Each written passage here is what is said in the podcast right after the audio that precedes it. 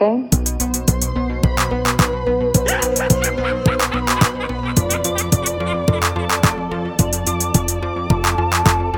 Hal, do you read me?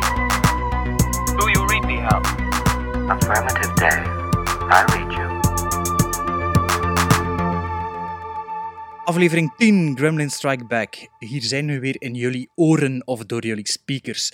We zullen het zoals altijd weer hebben over film en film en vandaag een klein beetje over het EK, dat normaal gezien al bezig is als dit online komt. Ik denk zelfs dat de Rode Duivels al één match gespeeld hebben. De 13e juni is de eerste Rode Duivelsmatch, als ik me niet vergis. Ja, Ja, ja. En eh, vandaag, als je de eerste dag luistert, zijn we 14 juni. Dus we weten al of dat we Europees kampioen gaan worden of niet. Als we verloren hebben gisteren, wordt dat niets. Hè. Ehm, Zeg maar een proficiat, hè? tien afleveringen. At- Ja. at- Patat, patat, zeg. ja. ja, wie, had er, wie had er dag gedacht? hè? Ja, goed. Ik had hem opgevoorbereid met een blikje, maar ik had hem al open gedaan. Dus ik ga gewoon een keer drinken. Santé, santé voor School, aflevering ting, 10. ting. School.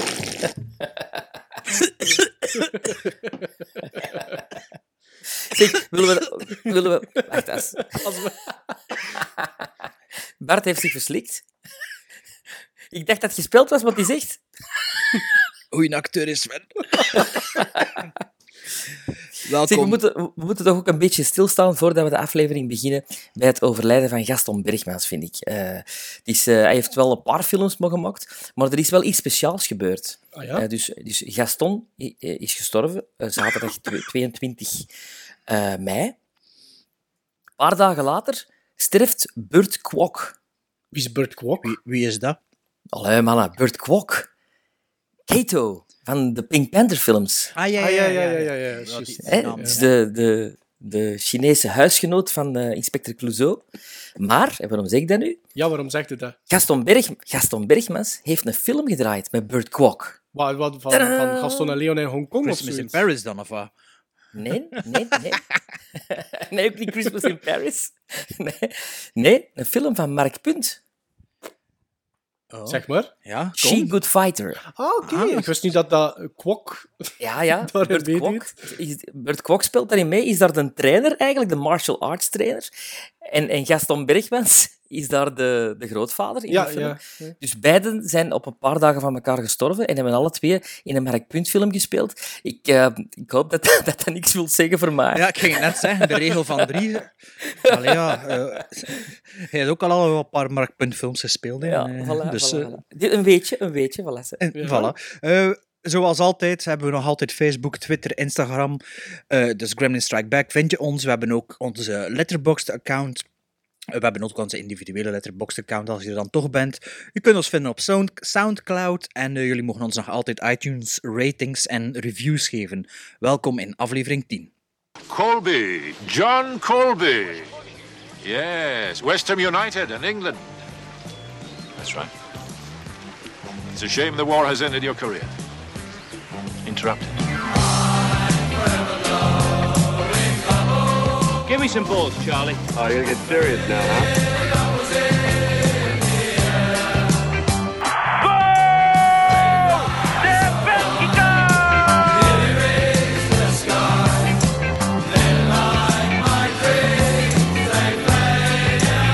Hey, what kind of game is this for old ladies and fairies? I quit. Something Old, Something New, Something Borrowed. Dat was de werktitel vorige aflevering, maar eh, ik heb die ondertussen alweer overboord gegooid. eh, voor ons segment, die eigenlijk niet echt een segment was, maar ik dacht, ja, maar maak daar misschien wel een segment van. En we pakken dan telkens een oude film, een nieuwe film en een exotische film. Want dan dacht ik, als we dat in de toekomst nog doen, dan moeten we daar speciaal naar op zoek gaan. Dus het is gewoon het EK-segment geworden. Vorige aflevering heb ik dus in heb ik jullie dus eh, beloofd dat ik een VHS-cassette ging opsturen met eh, drie films. Jullie hebben dus alle, drie, eh, alle twee drie mysterieuze films ontvangen in de brievenbus. Jullie hebben gelukkig nog een VHS-cassettespeler. En, Absoluut, dit doe ik niet weg. dus jullie hebben ja, drie films mogen zien. Ik zal het al verklappen voor de luisteraars. Het was dus Buitenspel, FC de Kampioenen 2 met Sven en Team Spirit. Nee, dat waren, dat waren niet degene die ik heb gezien. Ah, ja, dus, wat waren dus ehm, eh, films die te maken hadden met EK voetbal of met voetbal in de, de breedste zin van het woord. Eh, ik had ze geselecteerd en de andere twee, dus eh, Maarten en Sven, wisten niet wat er ging komen. Ehm, Ja, Sven, jij mag de eerste film bespreken als je wist welke het was. Ik wist het zeker. Van, van het moment dat eh Lorimar verscheen, dan, dan dacht ik van, ah, we zitten in de jaren tachtig. Want Lorimar was toen een, een, ik weet niet, een productiehuis gelieerd aan een, een of andere grote studio. Ik weet niet meer de welke. Misschien weten jullie dat? Nee. Warner, Warner Brothers of zoiets. Geen Misschien idee. daarmee Geen idee. Maar toen dat dus verscheen, wist ik al, we zitten goed in een goed eh, eh, decennia, althans wat mijn filmgoesting betreft. En dan kwam de titel Victory. Ja, en dat vond ik geweldig dat het die film was. Victory, een film uit 81, ehm, ook in sommige landen uitgebracht onder Escape to Victory. Onder andere in België is hij zo uitgebracht, denk ik. En Escape to Victory is een film die zich afspeelt tijdens Wereldoorlog 2. Eh, geallieerde krijgsgevangenen worden uitgedaagd door een Duitse officier om het op te nemen tegen het Duitse nationale elftal in een voetbalwedstrijd in het door nazi's bezette Parijs. Maar, en dat is volgens mij een van de meest perfecte story pitches ever, ondertussen plannen ze een ontsnappingspoging samen met het Franse verzet. Ik bedoel, hoe kun je twee films, twee thema's bij elkaar brengen? Voetbal, drie thema's eigenlijk. Voetbal, oorlog en een ontsnappingsfilm. Ja, klopt. Ja. Fantastisch. In de hoofdrollen zien we Sylvester Stallone als Amerikaanse keeper en krijgsgevangene, Michael Caine als Britse officier en krijgsgevangene, Max von Sydow of von Sydow als Duitse officier en 18 van de toenmalig beste shotters van heel Europa. Eh, en zelfs wereld. Van de wereld. Pele zit er ook bij, inderdaad. Pele, Paul van Nimst, Bobby Moore, Co Prins. Dat is een geniale zet om al die topspelers eh, ook rollen te laten spelen en meteen ook goed te laten voetballen. Ja. En de regie eh, was in handen van John Huston. Ehm, een, voor mij een hele goede regisseur. Maar, maar, maar Victory, of Escape to Victory, ehm, is afgemaakt door de critici destijds. Wat Ach ik- zo?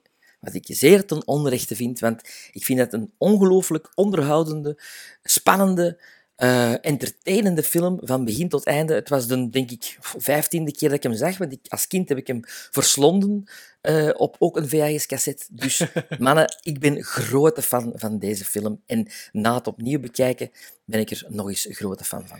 Ja, ik dacht wel eh, dat dat een binnenkopper ging zijn om te beginnen, zeker bij Sven.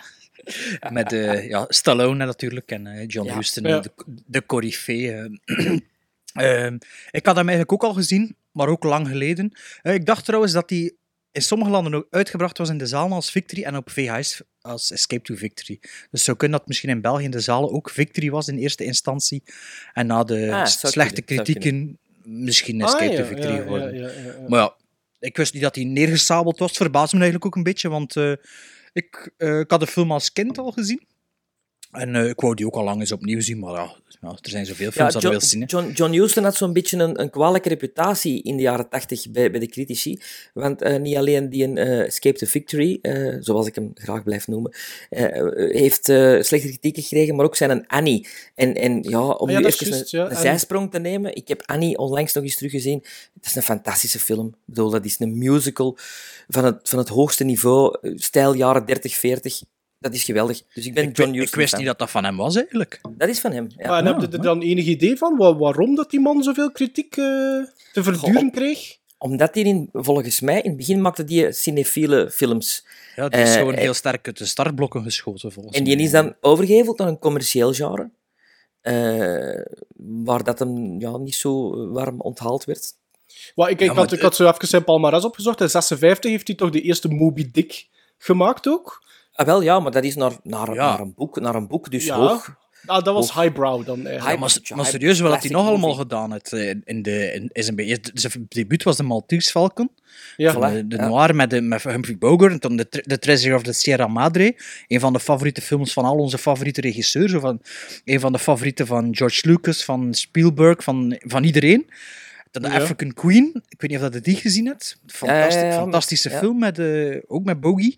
En dan, eh, wat had je nog? De Asphalt Jungle, de, de Misfits met... ehm eh, Marilyn Monroe. Monroe had hij ook gedaan. Ehm The Man Who Would Be King, ook met Michael Caine, als ik me niet vergis. daar, en daar, Sean begon het fout, daar begon het fout Daar te gaan. Ik vond dat een, een ja. geweldige film, maar die is ook door film. de critici volledig neergesabeld. Ehm, hij heeft zich wel herpakt op het einde van zijn carrière met Pretty's Honor. Ja, dat hem ja. dan een beetje eh, door de Oscars ook 85. qua- Ja. En, en dan daarna heeft hem nog The Dead gemaakt of zoiets. Of de, iets, met, iets met dood. The Dead. Die is doodgegaan. Ja, hij heeft inderdaad... Die, dat is de laatste film die hem gemaakt heeft, volgens mij. Oei. Ehm, maar eh, nog een leuk weetje over, over Escape to Victory. Ehm, hoe spannend kunnen we film maken? De laatste 15 minuten wordt er gezegd... De laatste 15 minuten van de match gaan in. En dan duurt de film nog 15 minuten Ja. en 5 seconden. Ja. Het is geweldig gewoon. Ik vind dat altijd plezant als een film dat doet. Dat Ja. die rekening houdt met de, met de- effectief met de klokken zo. ja. Behalve als het 24 uur is, zeker. Eh, Dat ietsje minder. Ja. Ja. en dus, dus Bart, jij is ook van. Ja, ik ben fan. Ik heb hem eh, andermaal heb ik dus eh, een film op de trein gekeken. En ik heb hem weer niet alleen gezien. Eh, de vrouw naast me zat, zat ook weer mee te loeren in de in het spitsuur 's morgens. Het was deze keer geen, geen gore en splatter, maar dus voetbal. En dus... eh, En de vrouw zat mee te zien. De vrouw, een, een vrouw zat mee te zien en ze zat dan tegen de man tegenover haar te babbelen over de film dat ik aan het zien was. Dus ik gebaarde maar af als ik dat niet door had. En toen ehm, kwam Paul van Imst in beeld. Nee, Pele, Pele. En toen zag ik haar zo reageren. Ah, Pele, Pele komt in beeld. En ik vind, eh, zelfs persoonlijk, als Pele voor de eerste keer in beeld komt, doet dat toch wel iets zo. Toen hadden ze van, ah, cool. Ja, dat, ja, ik vind, ja, ik vond dat ook wel eigenlijk. En, eh, ja. Ja, dat, dat, allee, dat is zo wel iets. En de, dan, dan, ja, was, dan kwam ik dan eh, ter plaatse aan, de- deed mijn laptop dicht en eh, aan de kant om uit te stappen. En was direct, ehm, was direct zo van... ah ja, welke film is dat? En eh, ik zei, ja, ja, eh, Victory of Escape to Victory. Direct wat uitpakken met mijn kennis natuurlijk.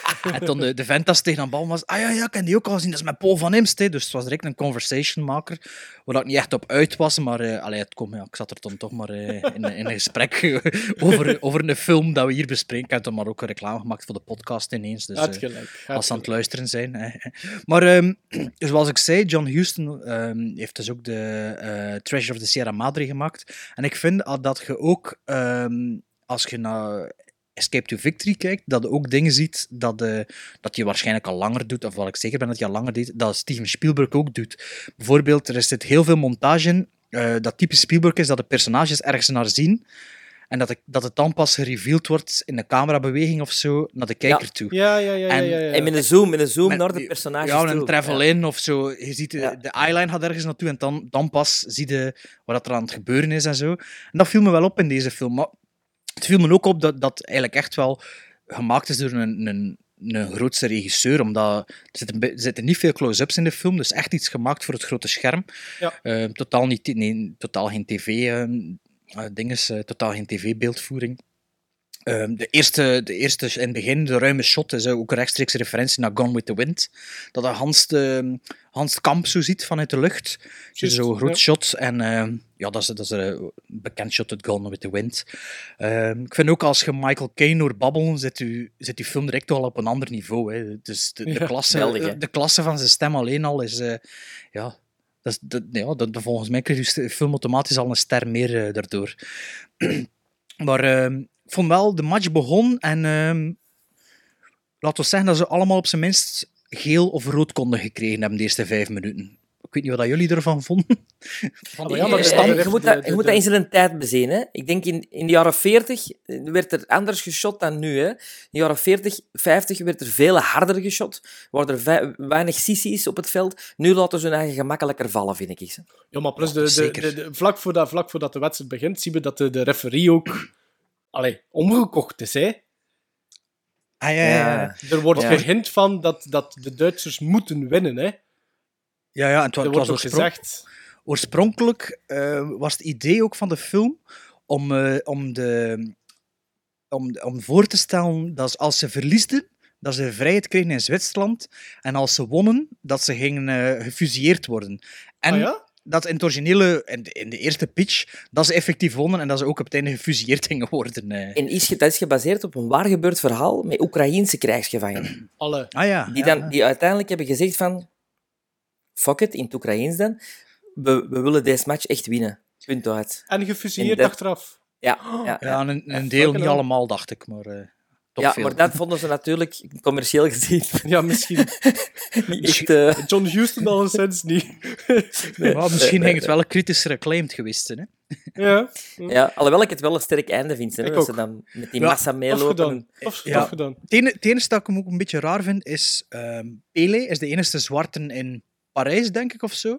En wat doet hij dan op het einde? Ja, dat is wel een beetje een spoiler. Als ze zo eh ja, escapen to victory, dan eh, doet hij zijn, eh, zijn eh, truitje uit en loopt hij in zijn blote bovenlijf. Ik weet niet, om, om meer in de massa op te gaan of zo, maar dat vond ik toch wel iets raar, dat hij, eh, dat, hij dat truitje uit deed. Maar ehm, ja, boy, ja, oké. Ja. Maar, maar al bij al wel een, een enorm eh, genietbare film. En ja, Ja. gewoon pure fun. Hè. Of, eh, ik vind wel soms dat je wel merkt dat geregisseerd is door, en geproduceerd is door Amerikanen, omdat sommige dingen... Er wordt bijvoorbeeld uitgelegd wat een penalty is door een eh, radiocommentator. Ik weet niet of dat jullie dat opgevallen is. De, de Engels sprekende Duitse radiocommentator. Er is een penalty en dan zegt hij op de radio, legt hij eigenlijk uit wat een penalty is. dat ik, eh, Ah, oké, dat is me niet opgevallen. Spanningsopbouw. ja, ja, maar ik bedoel, ja, iedereen weet wel wat een penalty is. Hè. Behalve Amerikaan. Ik weet wel dat Stallone eh, absoluut het winnende doelpunt wou eh, scoren in de film, eh, zijn personage, omdat hij vond dat hij de grootste ster was Ah, van ja? de film. Maar er Ja, is, dat- is dus een keeper in de film. Ja, maar, ja, maar iedereen had zoiets van, niet doen, niet doen, uh, stomme Amerikaan. Want een, een keeper, een keeper, die gewoon niet echt... Allee, dat, moet al, dat gebeurt wel eens, maar dat is heel uitzonderlijk. Dus hebben ze hem toch wel een, een penalty laten shotten, Ja. om dus eigenlijk hem toch iets te gunnen. Ah, heb vond- je hem vond- de penalty, of ge- gepakt? Gepakt, hè? Gepakt. Gepakt, hè? Ja, ja, ja, gepakt, hè, ja, ja. ja. Ik vond wel een van de tofste stukjes van in de film was hoe dat hij hem daar aan het uitsloven is op een gegeven moment voor in het team te geraken. En dat hij uiteindelijk, als hij zoiets heeft van het lukt niet, dat hij zegt fuck it en hij tackelt die hem. Maar, maar Ja. op American football wijze. Ja, ja, dat vond ik wel, ik vond dat wel Ja. tof gedaan. En, verder, ja, verder, verder Max van Sydow opnieuw. Hè. Eh, Na vorige Ja. aflevering weet iedereen dat ik dat wel een gegeven grote van voorliefde. Ja. Ehm, dus was ik heel blij en die doet dat weer heel goed. En ja, Michael Caine. eh. Ik vond dat wat ik wel heel tof vond, omdat ik moet eerlijk zijn, ik heb nog weinig oorlogsfilms gezien die hem ook eh, grotendeels afspelen in zo'n prisoner, Prisoners of War camp. En, en ik vond dat wel heel fijn, want ik, ik heb daar weinig eh, voorkennis van, dat de rangorde daar ook behouden blijft. Ja, maar dat is wel altijd in die films, hè. The Great Escape niet gezien? Nog nee, ik heb die nog niet gezien. nee. Nee. En En Stalag de Stal- 17. Stalag 17, Die heb ik ja. zitten, maar nog nooit die bekeken. Allee, kom aan, man. Billy Wilder. Ja, ja, ja, ja, jong. Hey, hey. Eh, maar ik vond, dat, ik vond dat wel fijn. Ik vond dat, dat, Ja. dat, dat gaf zo'n zo'n authenticiteit. Ja. En, Zelfs in eh, Empire of the Sun is dat volgens mij zo. Ja, dat die oh, ranken, eh, topfilm. En dat, Maar dat vond ik wel heel tof. Ik vond dat wel heel tof eh, voor, te, voor te zien. Ehm, en ook Ja, hoe dat, dat, dat- dat, ze daar echt naar hadden moeten luisteren op dat moment nog. Eh, Ah ja, dat die, dat die hiërarchie gewoon Ja. doorloopt. Ja, ze zijn, ze zijn eigenlijk geen krijgsgevangen, maar oorlog. Allee, of, wel, eh, hoe noemt dat weer? Soldaatgevangenen eigenlijk. Dus, Ah, prisoners ja, of war. Hè, dus, Prisoners of War, dat is krijgsgevangen. ja, krijgsgevangen, krijgsgevangenen. Ja, Ja. Dus, dus ja, dan blijkbaar telt dat allemaal nog niet dan. Eh, Ja. Is jullie ook opgevallen als het halftime is, staan ze 4-1 achter. ja. En gaan ze van het veld alsof dat ze de Champions League gewonnen hè. Ja, is echt groot feest eh, op Ze, dat moment. ze hebben één keer gescoord. En dat was Ja, voldoende. en, en, en de vier binnengekregen. Ja. Ehm, ja, en wat, er, ook- wat ook nog eh, opgevallen is, dus eh, Sylvester Stallone pakt inderdaad een beslissende penalty. Maar Ja. dat, is, dat is geen penalty shootout, maar dus die pakt de bal en die stampt die weg en iedereen stopt met spelen op dat moment. Ik weet niet wat er op dat moment gebeurt, maar ik denk dat dat ook wel eh, een Amerikaanse regisseur is, dan vooral. Ja, ja, oké. ja. Dat, is, me ook niet opgevallen. Nee, nee. Ja, maar ja, ik probeer zo wat te zien voor dingetjes dan te kunnen vertellen. Ja. Als we er, Ja, anders zijn we rap ooit Zeg, verteld. hè. gizmos. Ja, Eh, wacht, wie het? Sven, jij mocht beginnen. Jij, dat was uw synopsis, dus jij mocht beginnen. Acht gizmos. amai. Ja. Ik, Zware eh, fan. Ehm, Ja, ik, ik was weer aan het twijfelen. Ah ja, maar zeg maar. ik denk dat zo... eh, pakt, pakt 7,5, toch? Ja. 7,5 Ja. is oké. Ja, ik was aan het twijfelen tussen 6,5 en 7, maar ik vind 7 misschien dan iets te positief. Alleen niet te positief, maar ik 6,5 gizmos. Maar ik vond het wel goed, hè. Maar ik denk dat 7 Maar het is een goede film, hè. Dat zijn we, ja, we zijn er wel Ja, over ja. uit dat het een goede film is. Hè. Ja, dat is een fun, Ja. fun film, hè. Het is, het Ja. is, het is, het is, ja, het is een Prisoners of War film die, ja, met wat, ja, met wat klasse bakken. En het is, het is Ja. klassiek, Het is maar... spannend. Het is spannend ook. Ik bedoel, Ja, vind ik, ik vond, ik vond Ja. begin, begin van de match vond ik een beetje saai gemonteerd eigenlijk. Een beetje, de klank van het publiek zat er niet onder. En dan, wanneer dat heroïscher wordt, komt het zo al zwelde het misschien ook de, zo. zwelde het een beetje te veel aan, terwijl in het begin is het zo... Ja, like, like dan in de tweede helft hadden ze wat Casablanca momentje als de Marseillaise beginnen te zingen in het stadion Ja, en zo. ja, ja, ja, Dat is toch goed, hè? Dat is toch goed. Ja, ja, Zo maar ervoor dat mocht het al een beetje meer zijn. Zo. Maar, maar ja, bon. Het is, het is, eh, ik vond de Maltese Falcon op de Treasure of the Sierra Madre van John Huston bijvoorbeeld veel... Allee, niet veel beter, of de African Queen beter. Oh, dat Dus- kun je niet vergelijken. Hè. Nee, maar ja, dus daarom 6,5. Ah, je vergelijkt op de voorgaande films van de regisseur. Oké, goed. Ja, eigenlijk wel, denk ik. Ja. Ja, dat is goed, Nee. dat is goed. Hé, niet maar? Doe jij dat? Ehm, het hangt er een beetje vanaf welk verhaal dat er vertaald wordt, eigenlijk. Ehm, maar ik probeer daar niet te veel mee bezig te zijn, wel. Nou ja, kan het Dat hangt ook allemaal af van, kijk, wie, wie heeft het script geschreven? Wie, eh, wat is het verhaal? Welk genre? Wat zijn de acteurs? Ik vind dat dat allemaal details zijn die meespelen voor de, voor, voor de algehele beleving van een film, waarvan dat de regisseur natuurlijk heel belangrijk is, maar dat wil, dat niet, het wil niet alles zeggen. Nee, Ah, nee, ja. het wil niet ik, heb een, ik heb een andere manier van quoteren, nadat we er toch over bezig zijn. Ja, ja, ja. Ik, be- ik begin altijd... eh, ehm, ja, we zullen het maar met gizmos houden, maar... eh allee, als je op tien zit, begin ik altijd met vijf. Elke film krijgt van mij in het begin vijf. En ik begin de film te zien, en dan gaandeweg kan dat gaan naar vier, of dat kan gaan naar zes, of soms kan dat in hier springen naar acht. En dan denk ik van, ja, welke gemiddelde heb ik nou eigenlijk gehad op het einde van de film? En dat is voor mij dan Maar aan de hand van, aan de hand van, van criteria of gewoon... van, van alles. Van gewoon hoe dat de film op mij afkomt. Maar dan Ah, kun je oké. bijvoorbeeld, omdat je een fantastisch eerste half uur hebt, kunnen van 5 naar 7 gaan, maar als de rest een draak is, gaat dan naar 4 bijvoorbeeld. Vandaar mijn eh, punten voor Raising Kane, voor John Lithgow. Enkel voor John Lithgow. Ja, ik, ik, ik benader het allemaal zo wetenschappelijk niet. Bij mij is het maar meer het buikgevoel, denk ik eigenlijk. Ja. Ja, maar dat is ook een buikgevoel, maar ik zit wel bezig. Ja, zo in Empire, hè, zo in het, eh, magazine Empire, het filmmagazine, hebben zo van die, van die bogen gehad. En daar heb ik dat idee eigenlijk eh, ontdekt. Zodat Was dat niet hotdog? Bestaat dat nog? Hotdog? Ja, ja, je kunt een diep hebben in de film en dan kun je zo'n piek hebben en dan... Ja. Ja. Oké. Ja, ik had er nooit bij stilstaan dat andere mensen anders eh quoteren. Dus eh daar hebben we dus Voilà. ook een keer uitgeklaard. In 1942, the Nazis thought they were sitting on top of the world, never suspecting that they could be toppled in one conflict, the most unusual battle of the war. It has been decided that a German national team will play a combined team from the prisoners of war of the occupied territories. That's crazy. Now is the time for heroes. Escape to victory. You've never seen anything like it. De tweede film die ik voor jullie opgenomen had op VHS was voor jullie misschien een verrassing of een nobele onbekende. Ehm, het is een film uit 2006. ehm, een Iraanse film, of een Iranese film, eh, van eh, Jafar Panahi, genaamd Offside. Een film van eh, anderhalf uur eigenlijk, zelfs als een voetbalmatch zonder eh, halftime, zonder pauze Ja. van een kwartier.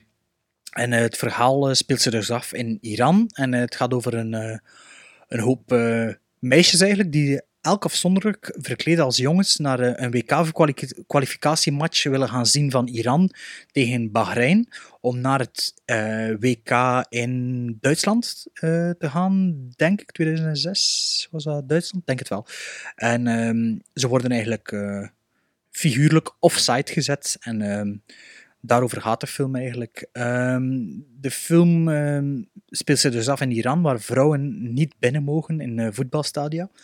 En eh, de, de, ik vind, de film is eigenlijk een weerspiegeling van de Iraanse maatschappij. ehm.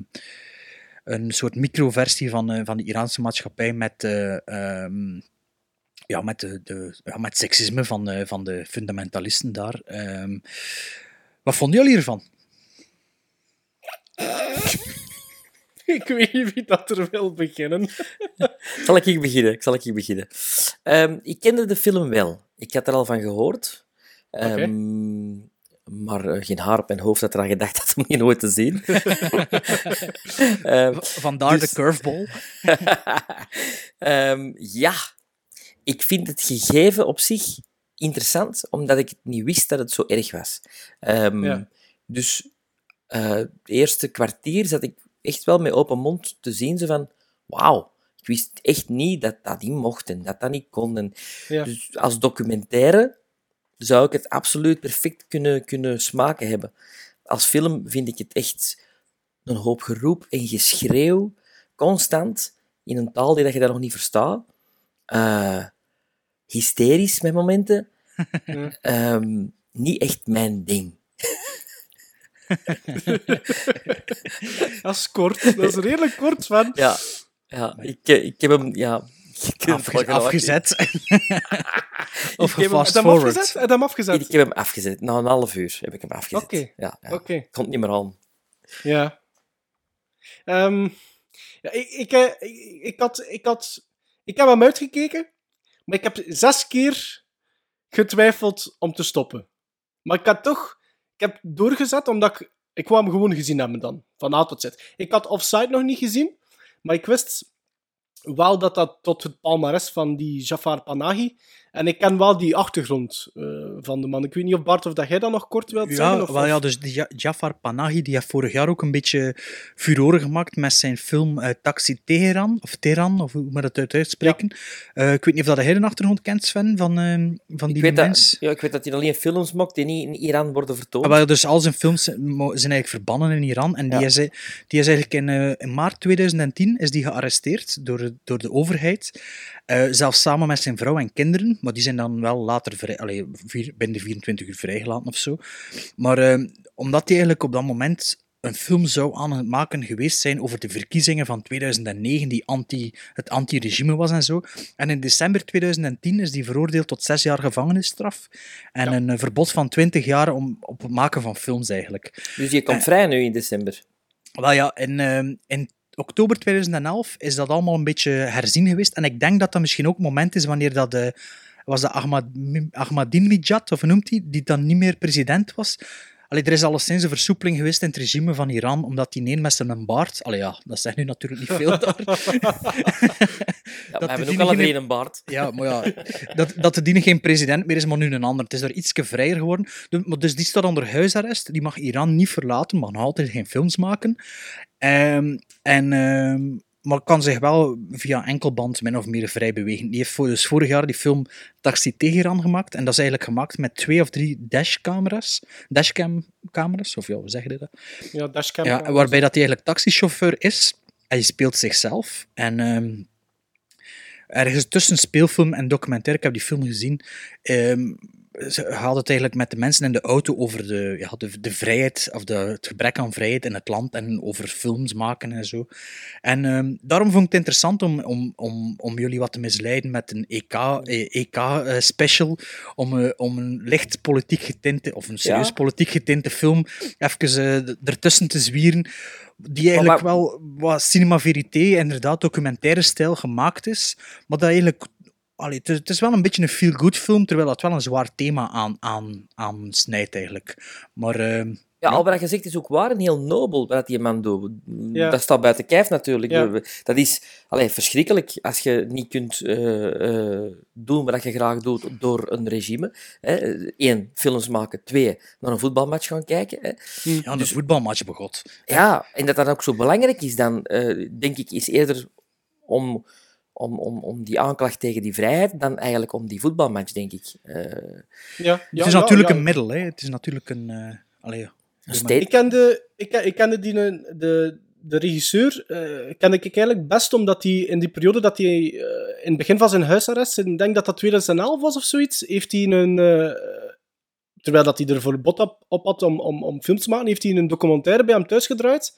En ehm, als ik het verhaal mag geloven, eh, heeft hij die film, toen dat hij af was, die documentaire, eh, op een USB-stick gezet, in een, in een cake of een taart verstopt. en, en op die manier is dat op het Festival van Cannes in 2011 vertoond geweest. Ja, ja, dat, die, ja, eh, die, ja, die moet eigenlijk uithalen voor, stunt, voor, een, ja, voor een film.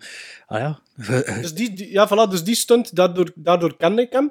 Ehm, en, en ik moet eerlijk zijn, het is, het is gelijk dat, dat, dat Sven zegt, ik heb daar ook respect voor, voor hetgeen dat die man doet, voor, voor de, de, de wanpraktijken in zijn land, eh, aan, eh, allee, te, te, te wereld, wereldkundig te maken en zo. Dus ik heb daar absoluut respect voor.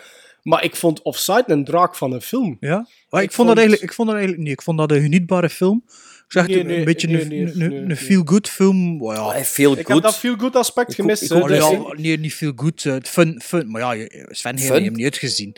Ja, maar ja, ik weer zot van dat geroep. Die roepen altijd een hele ik, tijd. de- ik- er waren heel veel dingen waar dat ik zot van werd. Ja, Ehm, nog. Ik vind, eh, ik, vind, ik vind dat het scenario ook heel zwak is, omdat het, het zwalpt aan alle kanten. En het, het- er zit geen richting in.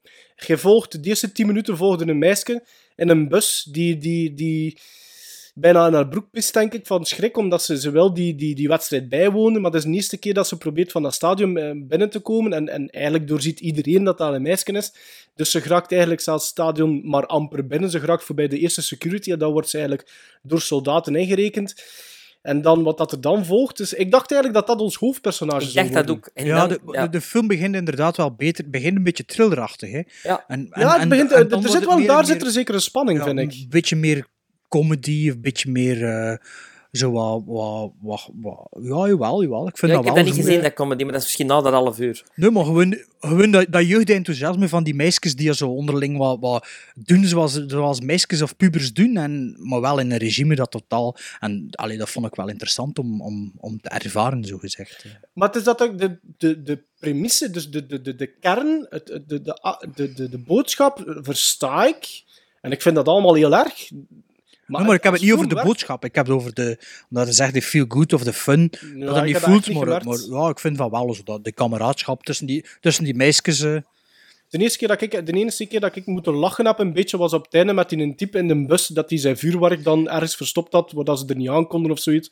En dat hij dat plots nog, ik weet niet vuurwerk in die bus... was, dat is, was dat een handicapten of niet? Dat weet ik niet goed. ja, dat, wat heeft, heeft hij al sinds een, he- een schedeloperatie Ah ja, waarschijnlijk een fragment van een bom of zo in zijn hoofd te krijgen of zoiets. Dat weet ik niet. Oh, dat wordt ook niet gezegd. Maar, eh, maar eh, ik, ik vond, Bart, ik, ik- als ik het puur cinematografisch bekijk en al de dingen waar dat ik anders op let, dan wordt er niet goed geacteerd. Nee, nee. Verre van. De, de, beeldvoering, de beeldvoering is enorm saai en klopt soms niet. Want je hebt daar op een gegeven moment een beeld van een van die vrouwen die.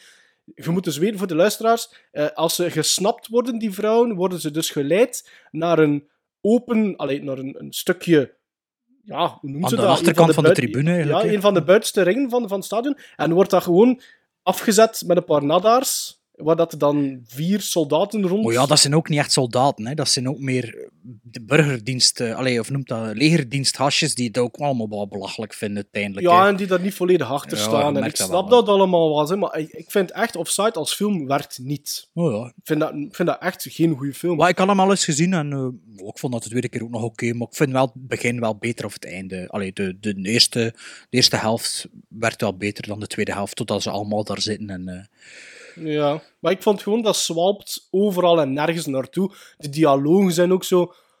Iedere keer dat iemand iets vraagt of zegt, is het waarom en dit en wie en waarom en why en eh. En dat gaat niet vooruit. De- die film creëert nooit een tempo.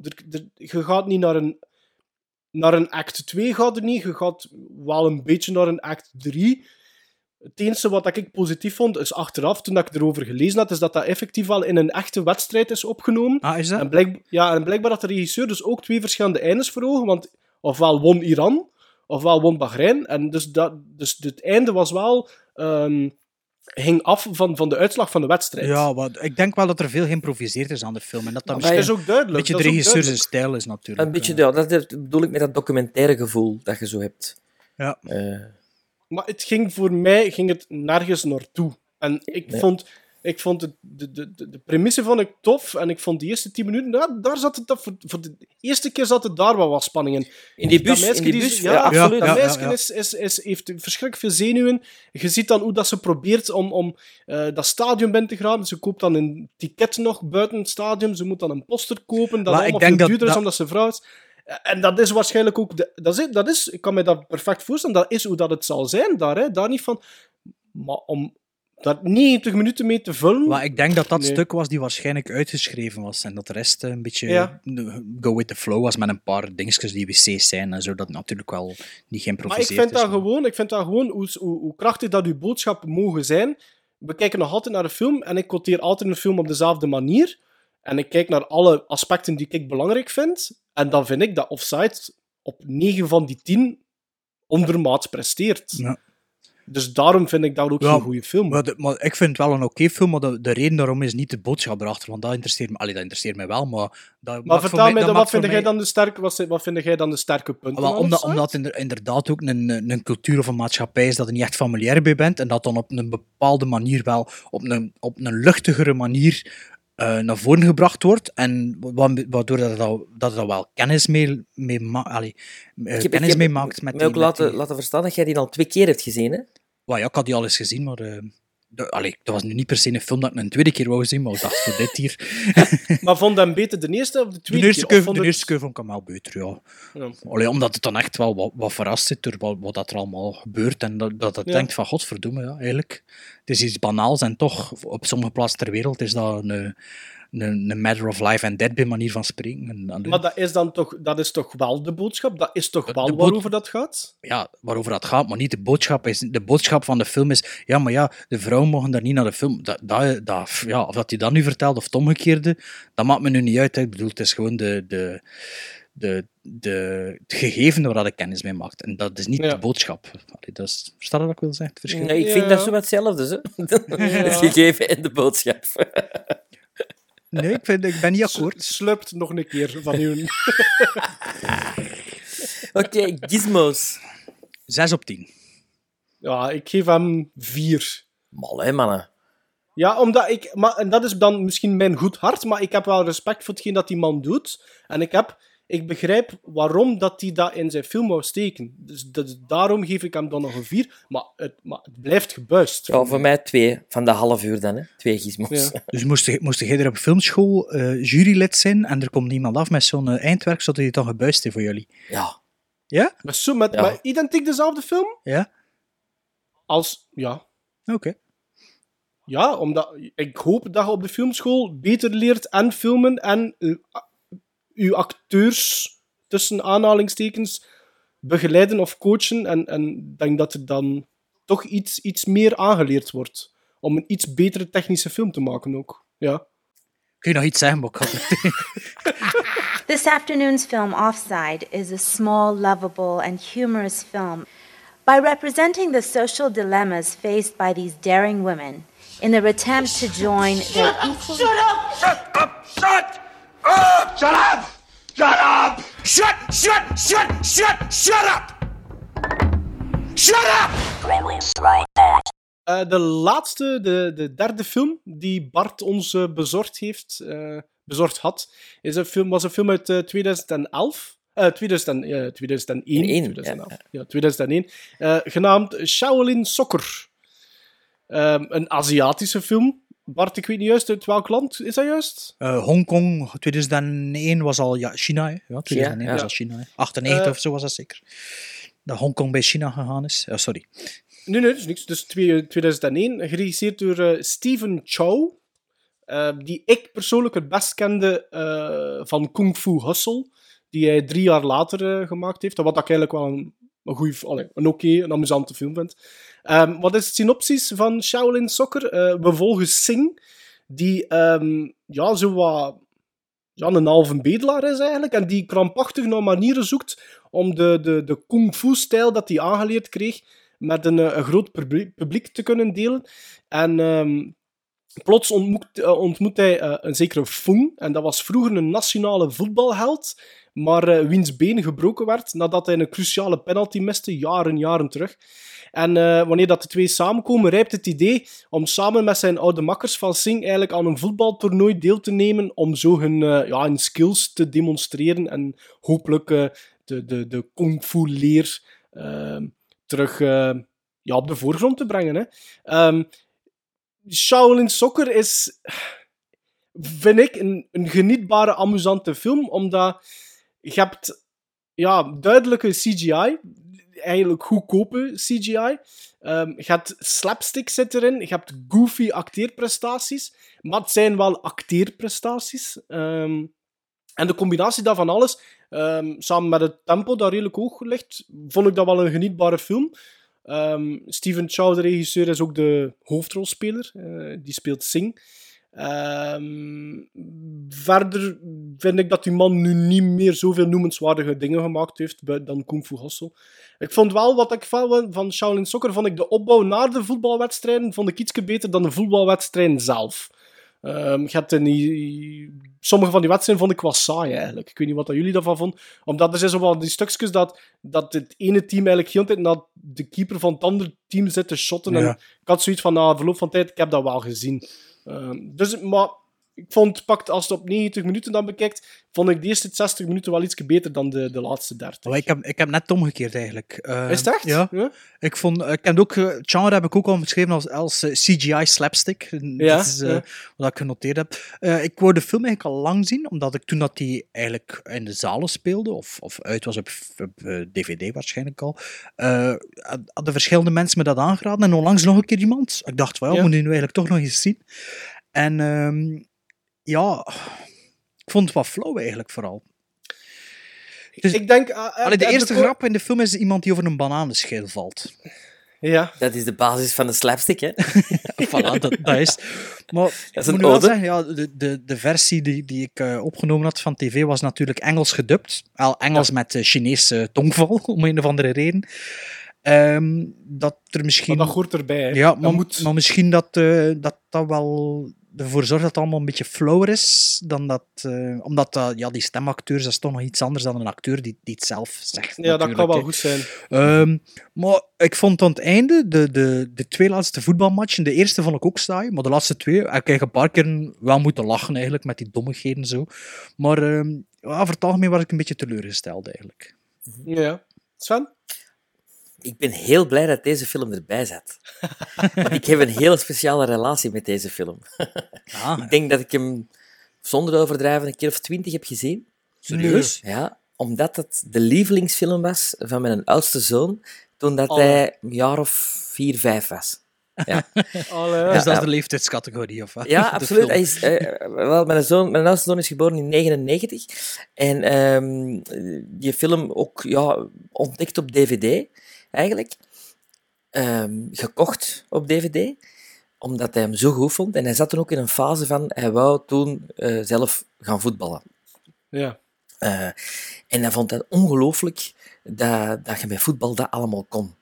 En, en, ja, zwaar. Dan gaan we de ontnuchtering... Echt, ja, echt, hè? Dat is, want hij ging dan uiteindelijk voetballen en, Ja. en hij had zoiets van, ja, maar dat is niet gelijk als in Shaolin Soccer.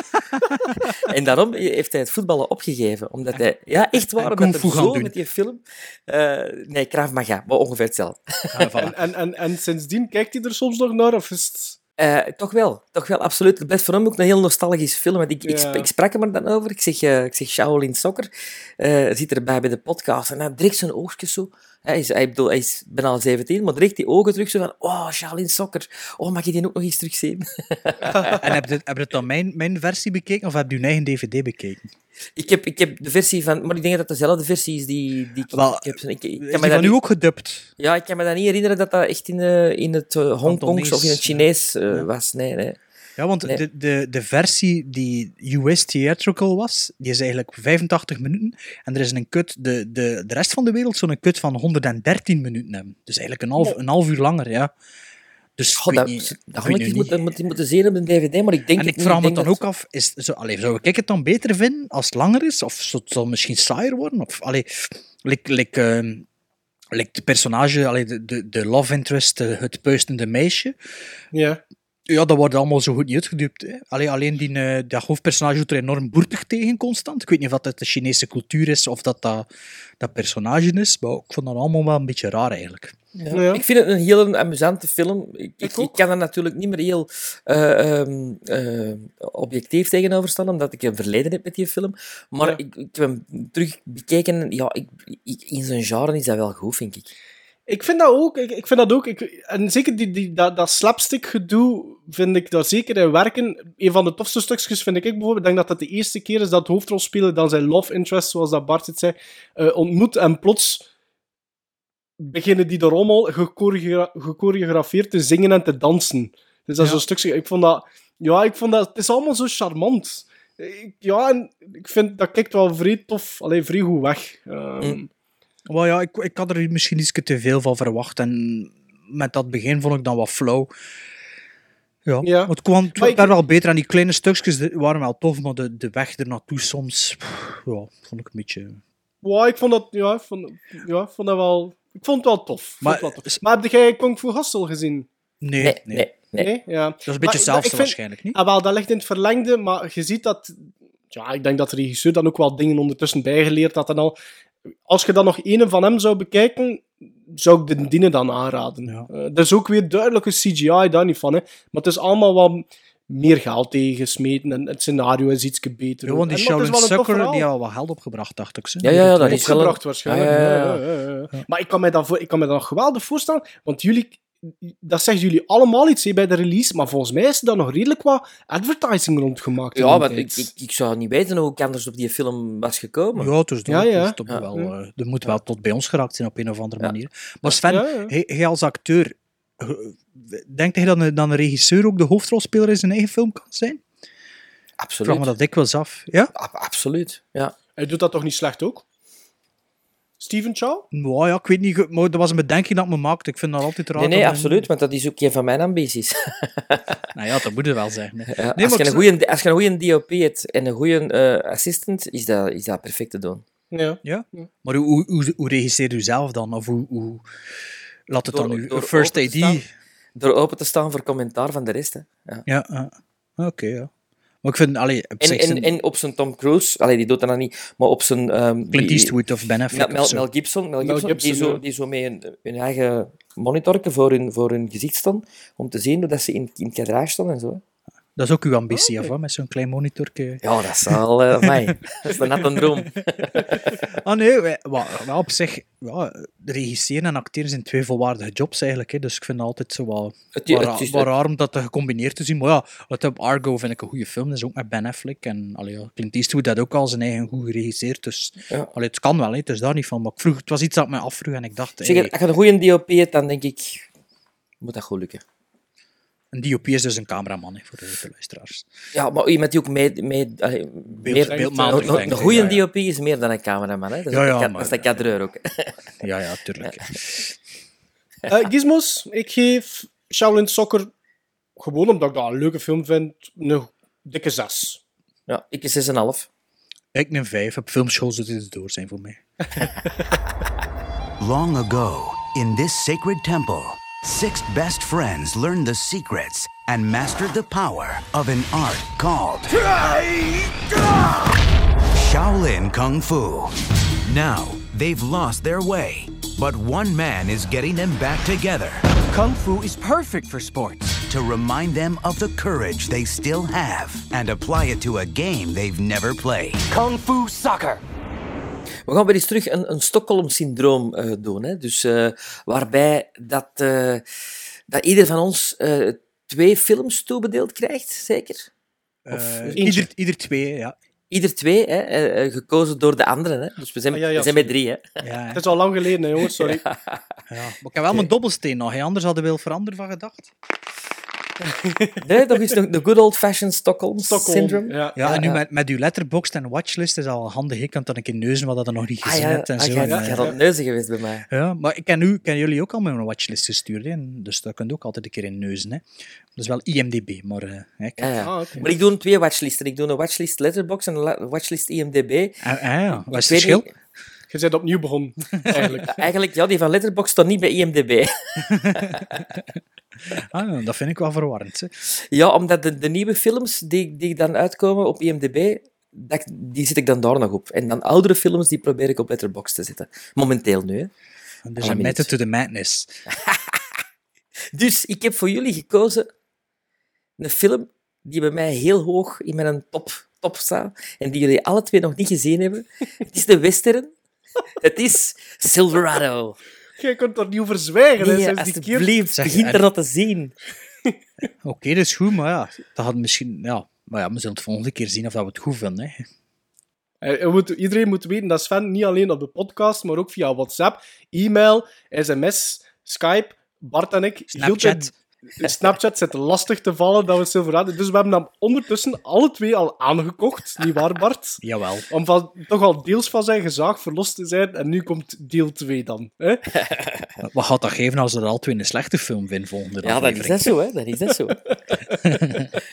Oké, ik heb dus ook eh, zitten snuisteren in jullie eh, watchlist. En eh, ik weet dat Maarten hem onlangs al gekocht heeft. Sven weet ik niet, maar eh, het is ook een western, eh The Hateful Eight van Tarantino van dit jaar, zeker in België. Ja, vorig jaar... In België dit jaar, denk ik. Ah, dit jaar uitgekomen. En ja. nog niet België? gezien. Nog- Ah, wel, dus ja. ik zal, eh, dat, dat is de bedoeling. goed, dus goed, ehm, ja, schaf het aan, is ook zeggen. Of, of, ja, ja, ja, of Prime, of ik weet niet wat. Maar dus die dat moet ik in mijn collectie hebben Dat is iets om te hebben. hè. Ik zal hem zelf ook nog eens kopen en nog een keer bezien dan eigenlijk. Er is trouwens zo'n een special edition waar je zo een bandana bijkrijgt en zo. In een drinkenbus.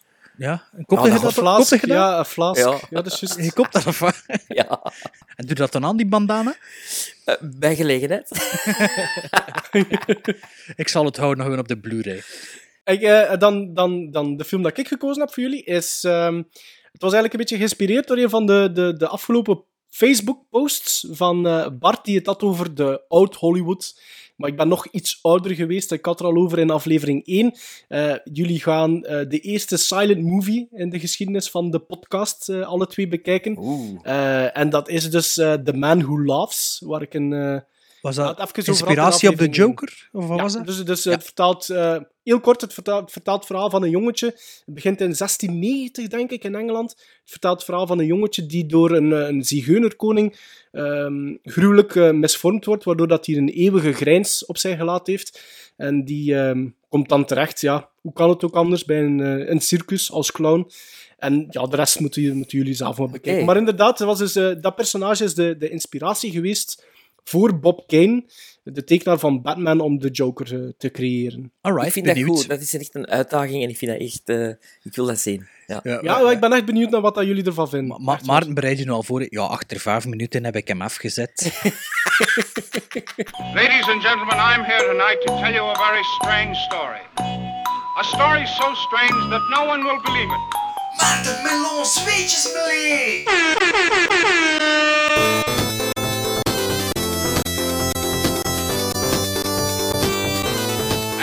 my partners and I, have brought back the living proof of our adventure. Maarten Melons, weetjes Mully. Pop, Yeah. pop, pop, pop. Jongens, kennen jullie de film Kingdom of the Spiders? Nee. Denk het niet. Uit 1977. Oké, tweede vraag, iets makkelijker. Kennen jullie William Shatner? Ja. Nee. William Daar geloof ik Shatner. niks van, Bart. Dus William Ja, Captain Kirk dus. Captain Kirk speelt de hoofdrol in deze Man vs. Nature film. Zoals in de, die periode eigenlijk een pak zijn gemaakt. Dat was een trend in het eh, horror- en science fiction landschap. Heel populair vanaf de jaren 70. eh, waar dat er gehint wordt dat, dat niet bovennatuurlijke monsters, maar eigenlijk de dieren en insecten die we kennen wel eens man's worst enemy zou kunnen zijn. Eh, misschien het beste voorbeeld daarvan is Spielberg's Jaws. Uh, maar je hebt bijvoorbeeld ook uh, Hitchcock's The Birds, al was die, allee, is die van, van 63. Maar andere titels zijn bijvoorbeeld Day of the Animals, Night of the Lepus, Killer Bees, Squirm en uh, Frogs. Om Ja. er maar een paar op te noemen. Um, William Shatner speelt Robert Rack Hansen. Dat is een, een veearts in het kleine stadje Verde Valley in Arizona, die een telefoontje krijgt van een ongeruste veeboer, omdat zijn prijsbeest, een kalfje, zonder duidelijke reden uh, ziek is geworden. Dus uh, onze veearts trekt er uh, onmiddellijk naartoe. Jammer genoeg sterft het kalf, maar heeft hij van die bloedstalen kunnen nemen en stuurt hij op naar een universiteitslaboratorium. Enkele dagen later arriveert een zekere Diane Ashley, vertolkt door uh, actrice Tiffany Bolling. Dat is een, een spinnen-expert die Hansen vertaalt dat het beest stierf door een gigantische hoeveelheid spinnengif.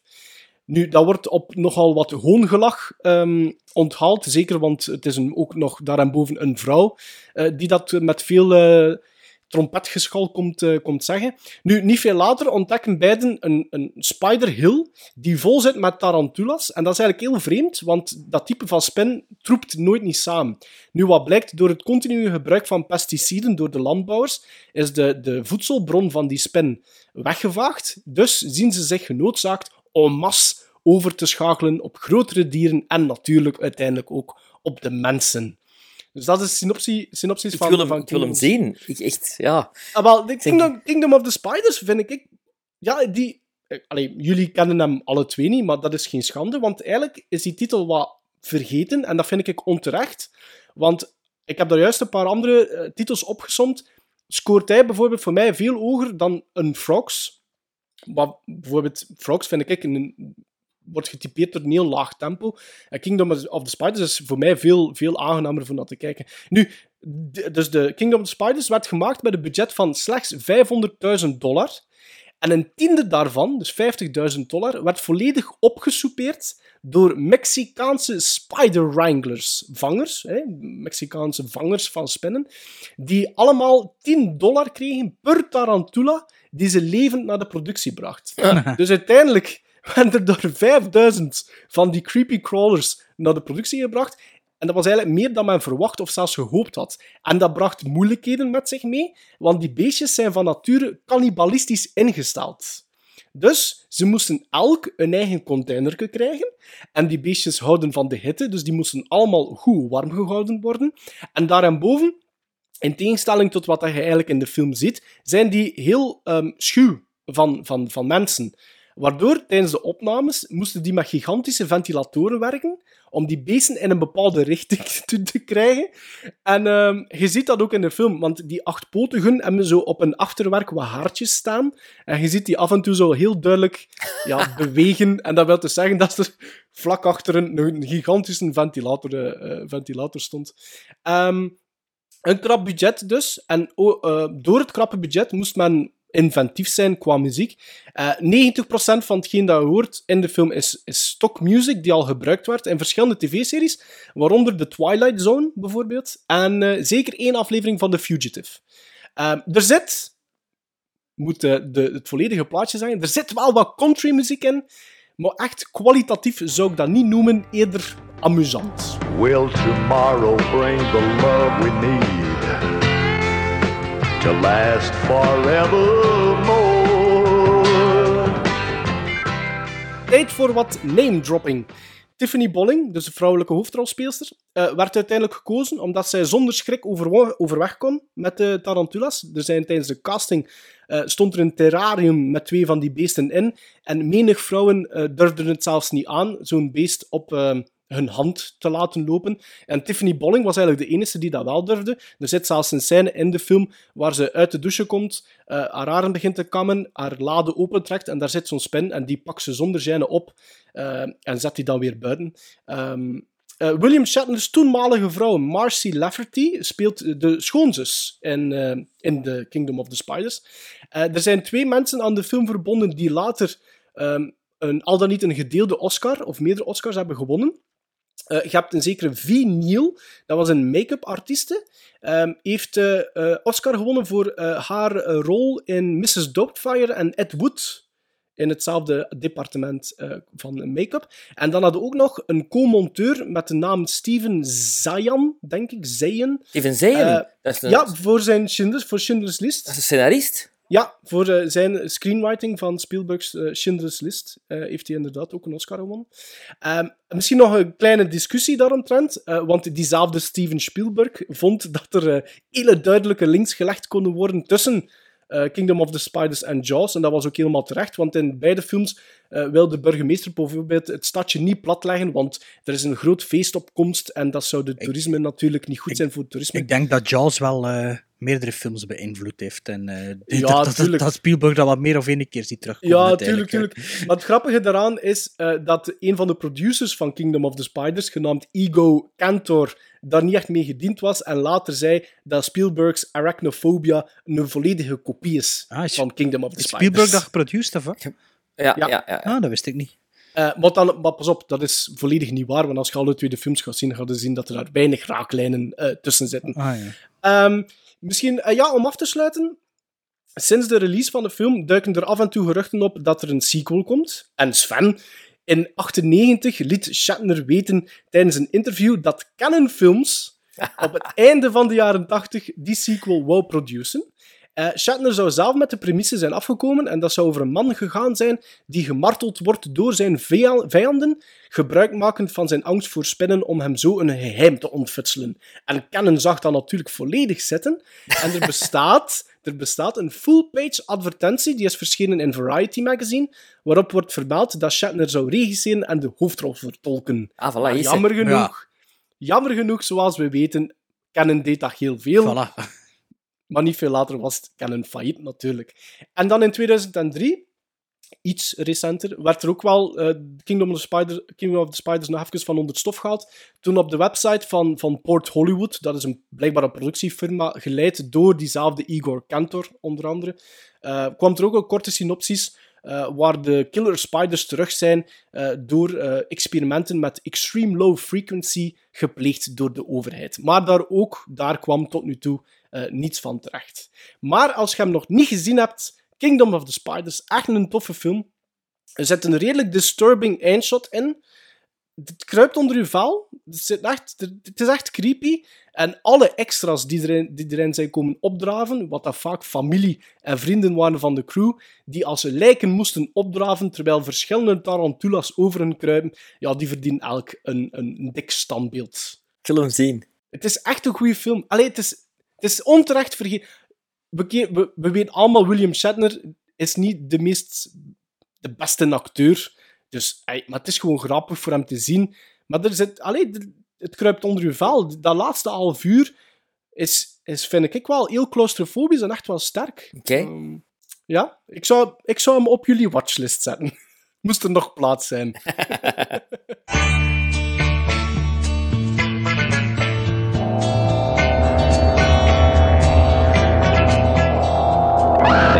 see something different, but something different saw them first. The hills. alive with the sound of music. Deze keer heb ik eh, een filmscore gekozen uit 2001, dus vrij recent eh, naar de normen van mijn vorige filmmuziekkeuzes. Eh de film van Ivan Reitman. Ivan Reitman, eh, bekend van Ghostbusters uiteraard. Ehm, het verhaal speelt zich ook af in Arizona, zoals Kingdom of the Spiders, heel toevallig. Eh, Wayne, een jonge brandweerman in Spee, eh, is s'nachts in de woestijn getuige van een inslag van een meteoriet. Twee lokale collegeprofessors dalen af in de grot waar de meteoriet neerkwam en ze nemen een staal van die meteoriet en ze ontdekken dat een slijmachtige blauwe vloeistof eencellige wezens eh, bevat, die zich razendsnel voortplanten en evolueren tot andere wezens. Vanaf dat moment grijpt het leger in en eh, komt er ook een sexy wetenschapster Allison aan te pas. Weten jullie welke film het is? Ik zou zeggen Evolution.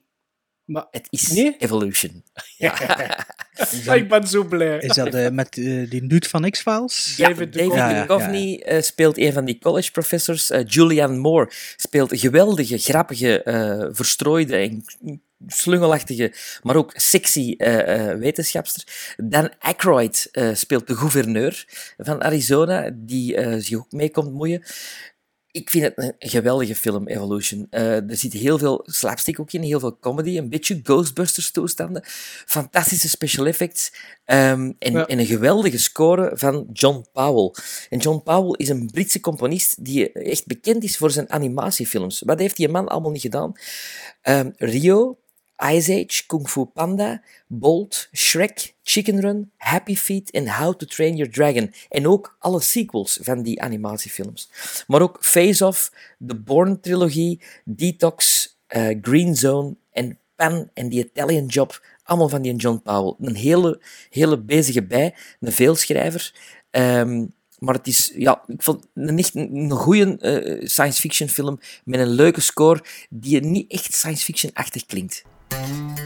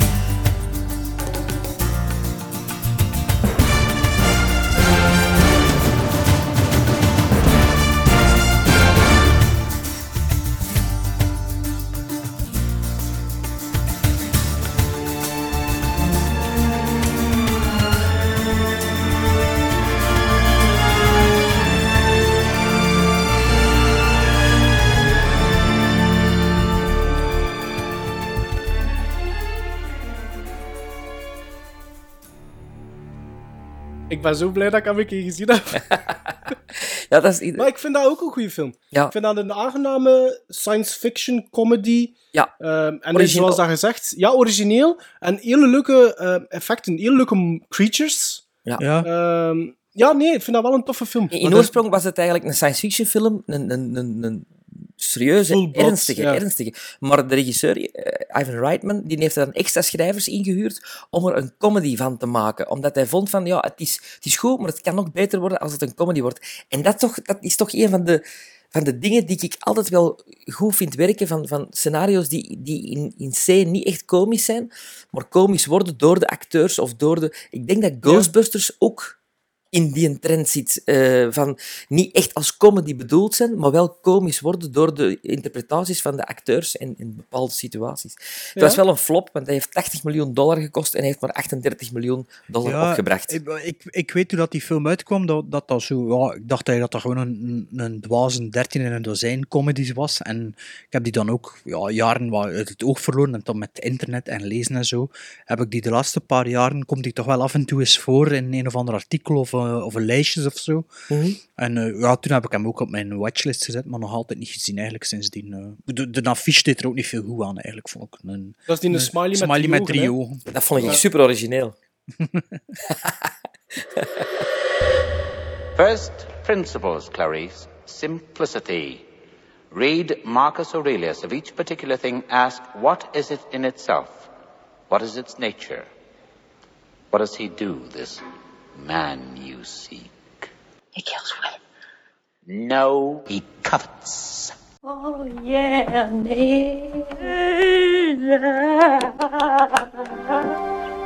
Nej, tata, noll krijg met zijn chickpea. chickpea. Eh, we hadden het idee ehm, een keer een top 3 te doen over een vrouwelijke actrice. wel, hey, ja, nee, we waren aan het zoeken om opnieuw een top 3 te doen, omdat we dat allemaal wel leuk vinden. En dus dacht ik van, ah, het zou een keer leuk zijn voor een vrouwelijke actrice te nemen. Ook omdat we een beetje op de vingers waren getikt door iemand die ons volgt en die op eh, iTunes in zijn ratings had gezet van het zou wel eens Of leuk haar, zijn... Of haar. Alsjeblieft, is het een, of is haar rating, Is het een haar? ik ik denk dat het een hem was. Ik denk dat het een hem was die zei ook eens een beetje eh, denken aan de vrouwelijke eh, eh, aspecten in een filmpodcast. Vra- Ik vraag me eigenlijk af of andere vrouwen zijn die luisteren naar ons. Ah, wel, laat het ons weten. Met Ja. foto. Ja, dat was de laatste keer dat ze luisterden. Het, het lachen zal u snel vergaan, Sven. Want, Ja, want. ja. Dus, een vrouwelijke actrice. En kwam ik met Jodie Foster op de proppen. En waarom? Omdat zij recent haar ster heeft mogen onthullen op de Walk of Fame. Dus ik dacht van ja, kan wel leuk zijn. En vandaag een nieuwe film in de zaal van haar. Hè? Money, money, Moneymaker. Money, moneymaker, ja. Ja. Maar dus sinds dat ik dat voorgesteld heb, en Bart was daar wel mee akkoord, bekijkt Sven mij scheef. En nu zou ik wel een keer willen weten, Sven. Wat heb jij tegen Jodie Foster? Goh, nee, ik vond het wel leuk. Ik kreeg zo'n een, een WhatsApp eh, van... eh, we gooiden zo'n paar namen naar elkaar. En ineens kwam er de naam Jodie Foster. En ik stuurde direct terug naar een Bart en naar Maarten. Ik haat Jodie Foster. ik zal... Maar wat, wat, wat is er? Wat is er? Wat heb je met Jodie Foster? Ehm, ik vind, Eigenlijk ik vind, jawel, ik vind Jodie Foster vaak spelen op een, man- eh, op een manier zo van... eh, eh, kijk eens naar mij, ik ben toch zo klein, onschuldig uh. En oh ja, ik ben de all-American Ja, die, is girl. ook, en, die is ook begonnen als klein onschuldig madame. ja, maar die blijft dat zo spelen. Zo, en die... Ik, ah, ik heb er moeite mee. Ik heb moeite met Jodie Foster. Ik heb dat ook een hele lange tijd gehad met Sandra Bullock. Ik vond Sandra Bullock ook altijd the nice girl next door. En tot, tot met Gravity. Daar heeft ze mij echt verbaasd. En dan, dat is, dat is pas heel recent. ja, ja, ja, dat is vanaf die moment had ik zoiets van, oké, nu vind ik u goed. Ik heb het ook gehad met Clive Owen. Heb ik heel lang... Ja. Tot met Inside Man. Clive Owen, Trouwens- het all-American girltje. Nee. maar Inside Man, trouwens, de film van Jodie Foster, hè, geregisseerd. Of nee, nee, niet geregisseerd. Nee, speelt, Lee, speelt erin mee, speelt erin mee. Maar in die film heb ik dan Clive Owen aanvaard.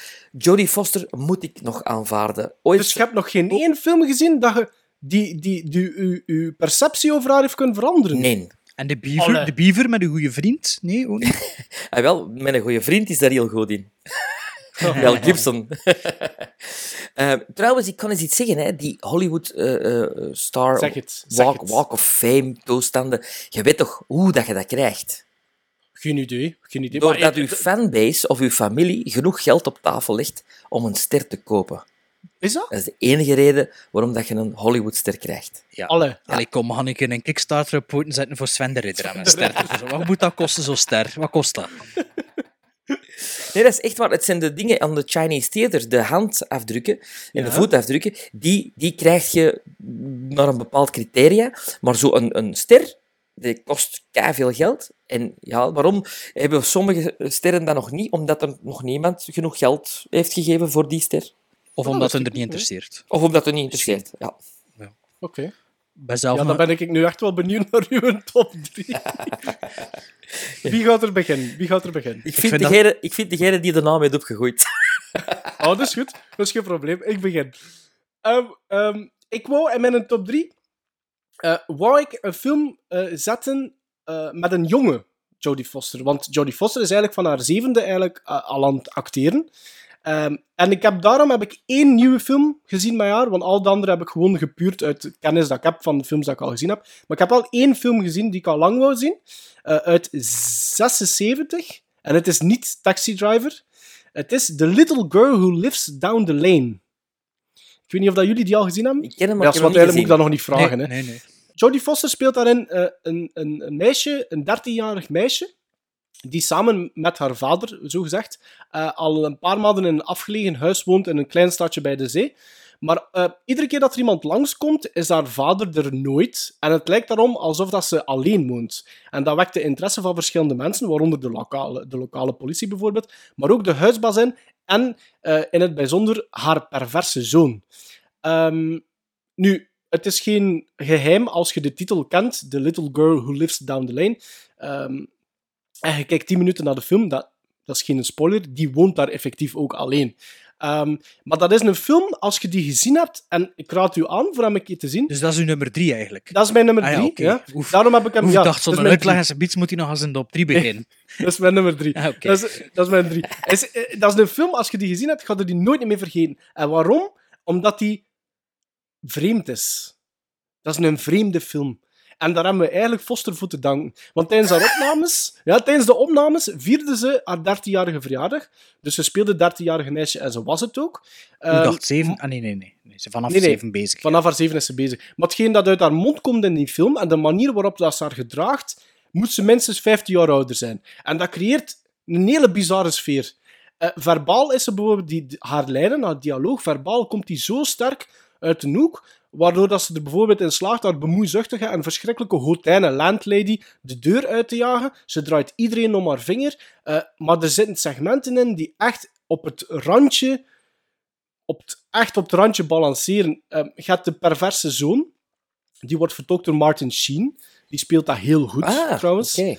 Ehm, die, ehm, die, die, die in het hele dorpje bekend staat eigenlijk als een pedofiel. Maar zijn, moeite, zijn moeder zwaait daar de plak, dus wordt daar eigenlijk niks aan gedaan. Maar hij gaat wel achter Jodie Foster aan, omdat hij ervan overtuigd is dat ze alleen woont. Foster heeft bovendien in de film als 13-jarige seksscènes met eh, haar vriendje vandaar, die een paar jaar ouder is. Er zit zelfs een, een shot in waar dat ze naakt is. Je zou denken dat het dat, dat, dat Jodie Foster is, maar het is eigenlijk haar, denk vijf of zes jaar oudere zus die eh, daar eh, als, die dubbel, stand, als stand-in eh, fungeert. Maar het is eigenlijk, dat zijn eigenlijk alleen maar voorbeeldjes om, om, om te zeggen hoe suggestief dat allemaal is. En ehm, het tempo ligt misschien wel laag, maar ja, ik zeg het, als je hem één keer gezien hebt... Ja, en wie heeft dat geregisseerd, je dat toevallig? Nee, geen Ah, idee. kijk, ja. Maar, Maar dat, ik heb het niet... klinkt zo, niet- wat, klinkt zo wat Badlands-achtig, hè? Zo, zo, eh, Ja, Maar ja. het is al sinds niet van Terrence Malick. Nee, nee. Maar Nee. dit is eigenlijk wel bizar, maar want je komt af, ja, we doen een top 3 over Jodie Foster en dan nu nummer 3 is een film dat ik eigenlijk pas vorige week voor de eerste keer gezien heb. Dus Maar het is een film dat ik lang al wou zien. ja, Ah ja, en, En dit ik had was een reden van- om te zien nu. een reden Ja, om en, plus, te zien. en plus, ze is al zo lang bezig. Ik had geen goesting van gans al Parmares. Allee, alle films dat ik nog niet gezien heb, Nee, nee, nee. nee. ook speciaal daarvoor te bekijken. Maar, ik, eh, maar, maar dat wou ik al lang zien. En, eh, En direct ja, op nummer 3 binnengeslopen. Ja, omdat het een... hele vreemde film is. Wel, ik, kan, ik kan het niet beter beschrijven. Ja, ja. Wel, mijn nummer drie, goh, ja, ik moet zeggen, ik ben persoonlijk ook niet zo'n zo'n grote Jodie Foster fan. Ik kan dat niet precies pinpointen waarom of, of zo. Maar, pff, ik heb er eigenlijk niet veel mee met de Jodie Foster. Ehm, en mijn nummer drie kon eigenlijk eh, pff, vijf verschillende films geweest zijn. Ja. Ehm, maar ik heb voor nummer drie, ehm, ja, ook omwille van de regisseur, eigenlijk voor Panic Room gegaan. Omdat dat eigenlijk wel, gezien het concept, een redelijk onderhoudende film is die toch wel spannend blijft. Maar, ehm, goh ja, het is, de, het is, wat, het is wat het is. Nee, Sven? Ik vond dat, ik vond dat Panic persoonlijk Room. ook geen zo goede film. Echt, zie je voor in de pakje. Ja, maar er zijn een paar honorable mentions en die kosten eigenlijk ook bijna allemaal nummer drie geweest zijn. Dus het was van, ja, je moet hier iets op die nummer drie zetten. Dus. Ik, kon, ik kon er altijd wat te zeggen hebben vandaag op Jodie Foster, dus don't take it personally. Oh nee, totaal niet, totaal niet. Dus ja, Panic Room van David Fincher, eh, zijn minste film, denk ik. Samen misschien met de game, ik weet het niet. Maar eh, ja, Vind jij de, de, de games niet, niet, niet goed? de weinig her, her- herbekijkbaarheid vind ik dat. eh. Dat klopt. Dus Dat ik vind ik heb wel, eigenlijk al lang. Ik denk dat het enige is dat ik niet op DVD of Blu-ray heb van David Fincher. Die moet ik wel nog eens eh, aanschaffen, sowieso, maar voor de collectie. Maar... Hm. Dus ja, dus nummer drie, Panic Room. Eh, over Jodie Foster, weet je wel, ik kan er niet veel over te zeggen. Dus. Sorry, Maarten. Ja, wel, ja. Allee, Eh. bedankt, hè, jongens. Mijn nummer drie is een remake. Eh, een remake van de Retour de Martin Guerre. Eh Summersby. Met eh, Richard Gere. Met Richard Gere. Ehm, waarom? Omdat ik dat... Ja, dat ben ik wel benieuwd. Omdat ik dat als... Ja, ik, ik, ben, ik ben echt gegaan voor de film. De- en niet voor, en niet voor, voor haar, eigenlijk. Ja, Dus- maar ik doe dat eigenlijk altijd met Ja, al die topdingen. Ik, ik ja. persoonlijk, hè. Oké, ja. Ik, Ik niet. Ik, ik, ik, ik, ik ga wel naar de subject kijken van de films. Summersby vond ik een hele mooie film, een hele romantische film, met een, met een heel tof thema. Ik weet niet of dat u het thema iets zegt van een gast die na de burgeroorlog in Amerika terugkomt en zegt: Ik ben uw man. I- Ja. Iedereen twijfelt er wel aan, want hij lijkt er wel op, maar ja, is zoveel jaren weg geweest. En zij weet absoluut zeker: het is niet mijn man, maar het is beter dan, dan geen man te hebben. Eh, dus ik aanvaard hem. Ik aanvaard Een beetje like die imposter in de documentaire. Ja, ja, ah, wel. En, en Le Retour de Martin Guerre was met Gérard Depardieu. En, en Summersby is met Richard Gere en Jodie Foster. Goeie film. En Jodie Foster heeft ene zin in de film die mij echt wel eens kiekenvlees heeft gegeven, doordat het een, een hele sterk geschreven zin is. Ehm, er is een, een rechts, rechtszaak waar dat dus die man terecht staat, omdat ze dus hem verdenken van, van dus niet te zijn wie hij is. Zij, zit in de beklaagde bank en ehm, ze vragen dan naar eh, waar- wa- waarom zit zo zeker, waarom zit zo zeker eh, dat hij ehm, dan wel niet uw man is. En zij zegt daar, because he never loved, because he never loved me like he, like he used to. En dat zegt ze met een heel grote overtuiging. Kiekenvleesmoment, beste zin die ze ooit heeft gezegd. En daarom op nummer drie. Ja. Ja, maar ja, die andere twee films zijn veel beter, hè. Ja, alle drie dezelfde. Oké, eh, nummer twee. Nummer twee. Mijn nummer twee is eh, The Accused. Eh, het 88 was van jongen. Dat is, de reden, dat is de reden waarom dat ik haar ben beginnen haten, die film. Allee, Waarom? Omdat ze zelf die verkrachting Allee. uitgelokt heeft, Maar of wat? nee, omdat je... Hoe, Vrouwenhater. ver, hoe ver kun je gaan voor een Oscar te winnen, alsjeblieft. Sven. Dat was dat echt van... Ja, echt waar. Dat is echt... Sven Jodie Foster doet de revenantje. Echt waar. Echt waar. Zo van, please, please give me the Oscar. Ik had hem nog gekozen eigenlijk met u in mijn achterhoofd. Omdat Kelly McGillis daarin mee zit. Ja. Dus uw top 3 wordt bepaald door dat Sven ervan zo fijn. Ja, ja, ik, ik kwam een beetje paaien. Hè. Voor- nu, de, ja, die Accused. eh, Jodie Foster heeft daar, haar, ehm, ik denk, haar eerste Oscar voor gewonnen. Eh, ja. Dacht ik. Hoeveel lessen er wel? Ehm, Twee. twee. By all Twee. means. Ja. Dus, dus The Accused eh, speelt eh, Foster ehm, Sarah Tobias. En dat is een vrouw die in haar favoriete bar ehm, verkracht wordt door drie mannen. En eh, een rechtszaak wordt daar eh, op poten gezet om de schuldigen te straffen. Maar dat wordt niet makkelijk, want volgens de getuigen had ze drugs gebruikt die avond en ehm, gedraagde zich ehm, nogal uitdagend. En dat is genoeg voor haar advocaten van Sarah, gespeeld door Kelly McGillis uit Top Gun, niet waar Sven? Yes. Ehm, om haar tanden echt in die zaak te zetten. En ook, en dat vond ik wel straf, want, want die accused is eigenlijk grotendeels ook een rechts, rechtbankdrama. Want die advocaten wil niet alleen de verkrachters straffen, maar ook diegene die de verkrachters hebben opgejut en eigenlijk hem s- staan, staan alleen gewoon toegekeken hebben terwijl dat aan het gebeuren was. En eh, ik vond dat, er zitten dan gedurfde scènes. Het is zo, wat- eh, scènes in, het is zo wat fragmentarisch. En dat vind ik, als dat goed gedaan wordt, vind ik dat wel leuk. Want het, het, het, het, hetgeen dat gebeurt, wordt uit verschillende perspectieven dan verteld en getoond. En ik vind dat wel leuk. En ik vind Jodie Foster, met alle respect, die acteert er goed in. En ja, als je, als je kijkt, in dat jaar ehm, heeft ze in haar categorie voor de, voor de Oscar-nominatie, als ze, als, ze, als ze concurrentie van niemand minder dan Glenn Close, Melanie Griffith, ehm, Meryl Streep en Sigourney Uiteraard Weaver. Meryl Streep. En, Uiteraard. en dat jaar had toch Sigourney Weaver moeten winnen. Gorillas in the Mist. Dat, dat geef ik u wel nu gelijk in, maar... Ja, maar ja, dat is ook wel Oscar bait, hè. Wat met de apen gaan, eh, de onnozelaar Ja, en maar zo. toch, maar toch. Maar ik, ik kan niet zeggen dat ik dat onterecht vind dat zij een Oscar gewonnen heeft. Ik, eh, Sven? Ik, ik heb pas een paar jaar geleden ontdekt dat ik... Allee, de, de Accused dat ik dat gezien heb, maar met ehm eh Thelma Louise te zien. Ja. ehm, de, die had ik nog nooit volledig gezien. En ik dacht dat, dat die verkrachting op die flipperkast, dat dat in Thelma Louise was. en met dat, met, met dat Thelma zat te wachten tot... Ja, maar dan dacht ik van, tja, dat is een andere film dat ik dan al gezien heb. en toen was ik op zoek gegaan en toen heb ik ontdekt dat dat The Accused was, maar dat is ook Ja, ja. lang geleden dat ik die nog gezien heb. Dus, Ja. dus ja, dat is al niet mijn nummer twee bij mij. Ehm, ja, mijn nummer twee, dus is ook weer voor de film gegaan, is eh, simpelweg The Silence of the Lambs, omdat dat gewoon een goede film is en eh, nog altijd stand houdt. En eh, de beste Jonathan Demme film is dat hij gemaakt heeft. En terecht wel een beetje voor een hype gezorgd heeft in de, in de wat was het weer, serial killer, psychopaten in het genre Ja. in de 90s. Eh eh, Jodie Foster, ja, speelt er goed in zeker, weet ik veel. Allee.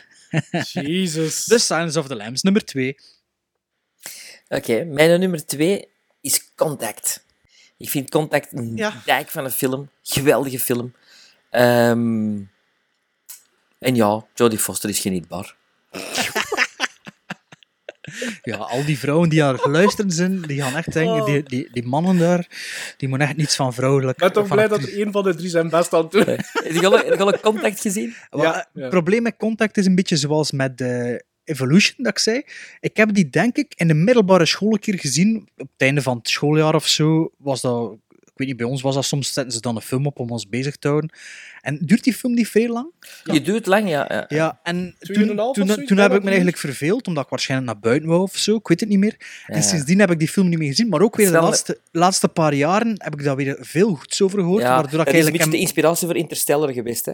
Ah ja. Ja. Wel, ja, Maar ik denk, ik denk, Contact in een tijd is die, heeft hij plots een hele negatieve bus zo wat gekregen, want die, er werd dan mee gelachen door dat einde. Ja, Dat weet ik nog heel goed.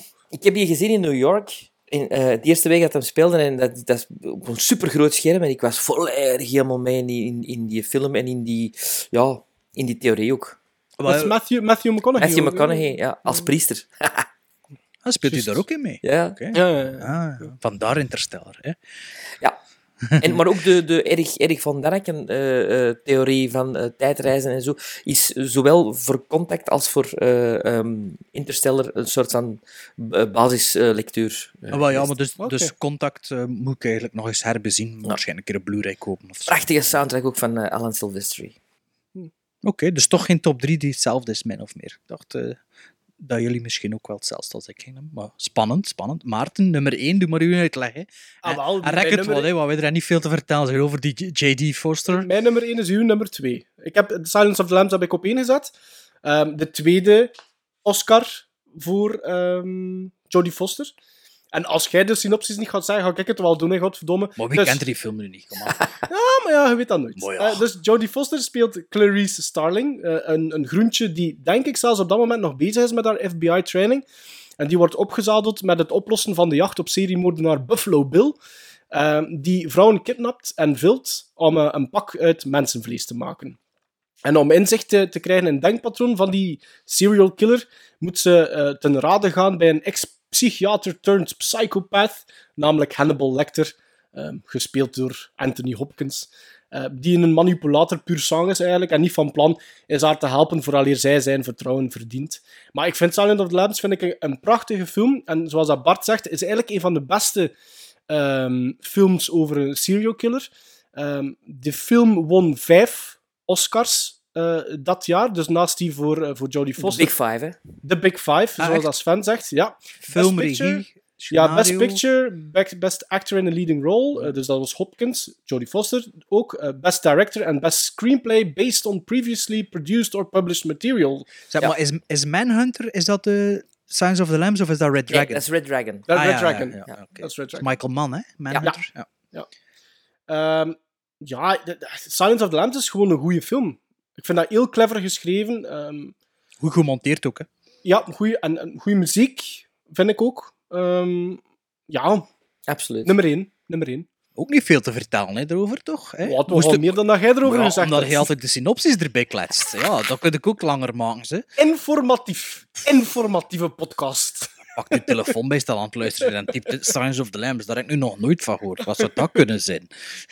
Ja, nu ben ik, ja, zegt jij maar uw nummer één. En Maar- vertelt er ook over wat dat gaat. Nummer 1 gaat over een taxichauffeur die in New York rijdt met een taxi en die eenzaam is. En dat is geregisseerd door Martin Scorsese met de Robert De Niro in de hoofdrol. En Jodie Foster speelt er een hoertje in van 13 jaar. Waar dat, eh, Robert, Robert De. Niro, maar ja, eh, maar ja, waar dat Robert De Niro zich over bekommert, dus Taxi Driver. ehm, gewoon omdat dat top 3 Scorsese is, top 5. Ehm goeie Scorsese, vintage Scorsese. ehm, Ik zal ja, wel bekennen, ik heb Taxi Driver nog nooit gezien. Wat? Nee.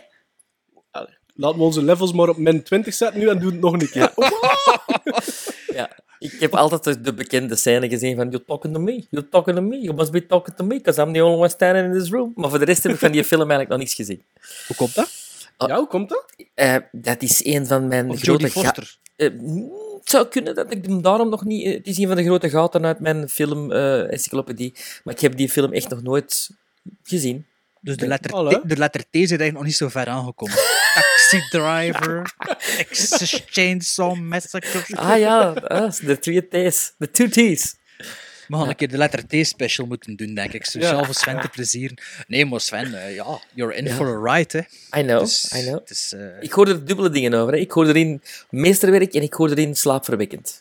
hmm, ja. Sommige mensen vinden dat eh, slaapverwekkend, sommige mensen vinden dat meesterwerk. Dus ja, dat vind Ja, ik al goed dat er zo'n uiteenlopende meningen Ja, zijn over ja, misschien dat hij dat inderdaad niet goed vindt.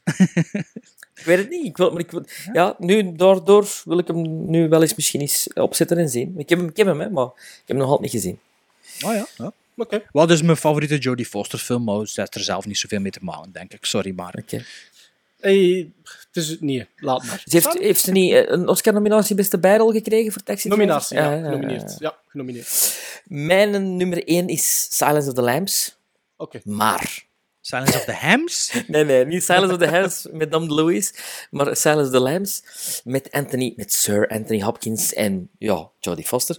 Ehm, Ik vind dat een geweldige film. Een superspannende film. Maar ik treed de mening van Anthony Hopkins bij.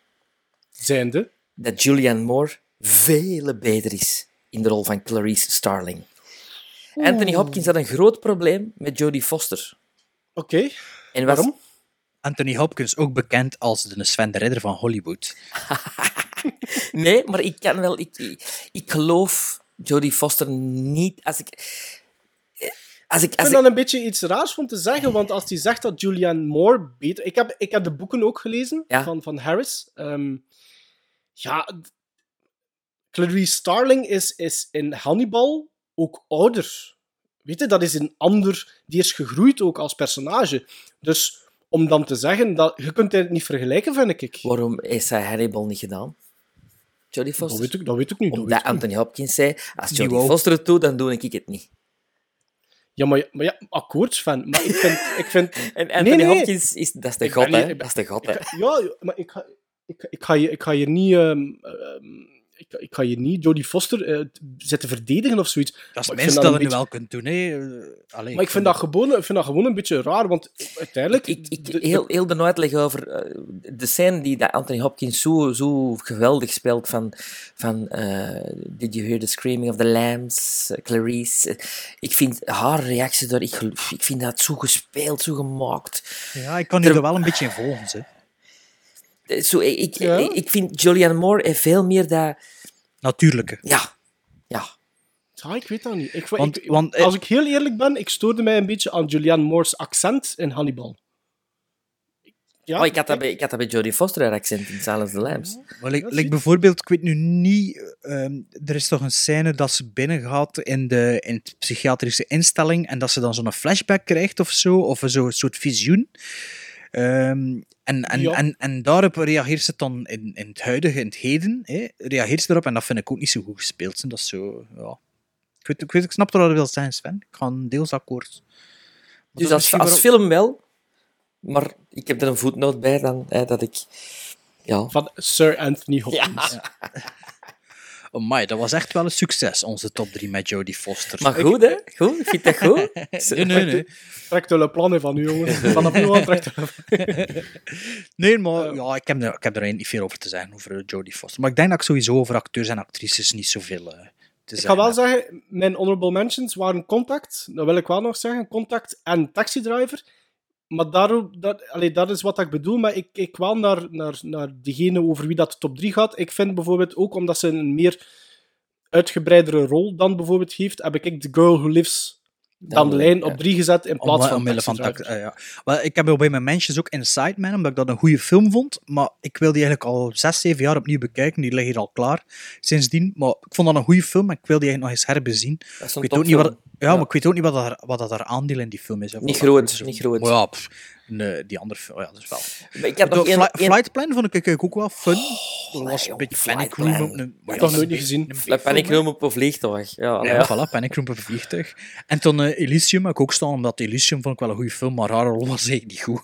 Nee, dus ja, Ook nog niet gezien. een beetje Ik had hetzelfde. één honorable mention en dat was Bugsy Malone. Omdat ik dat een hele Ja. schattige en toffe film vind. Wel, die heb ik nog niet gezien, maar die heb ik eh, over twee weken eh, terug in de bibliotheek meegedaan. Dus Bugs- Bugsy Malone heb ik nog niet gezien, The Brave One heb ik ook nog niet gezien. En, eh, Oh, oh, oh, oh, The Brave One. Slecht? The Brave One vond ik ook niet goed. Oké, dat had ik Oh. nog niet gezien. En The Dangerous Lives of Alter Boys heb ik op DVD liggen. The maar dat heb ik Brave niet One, gezien. the brave one is, is Jodie Foster's desperately seeking Charles Bronson uh, stardom. Echt Dat klopt.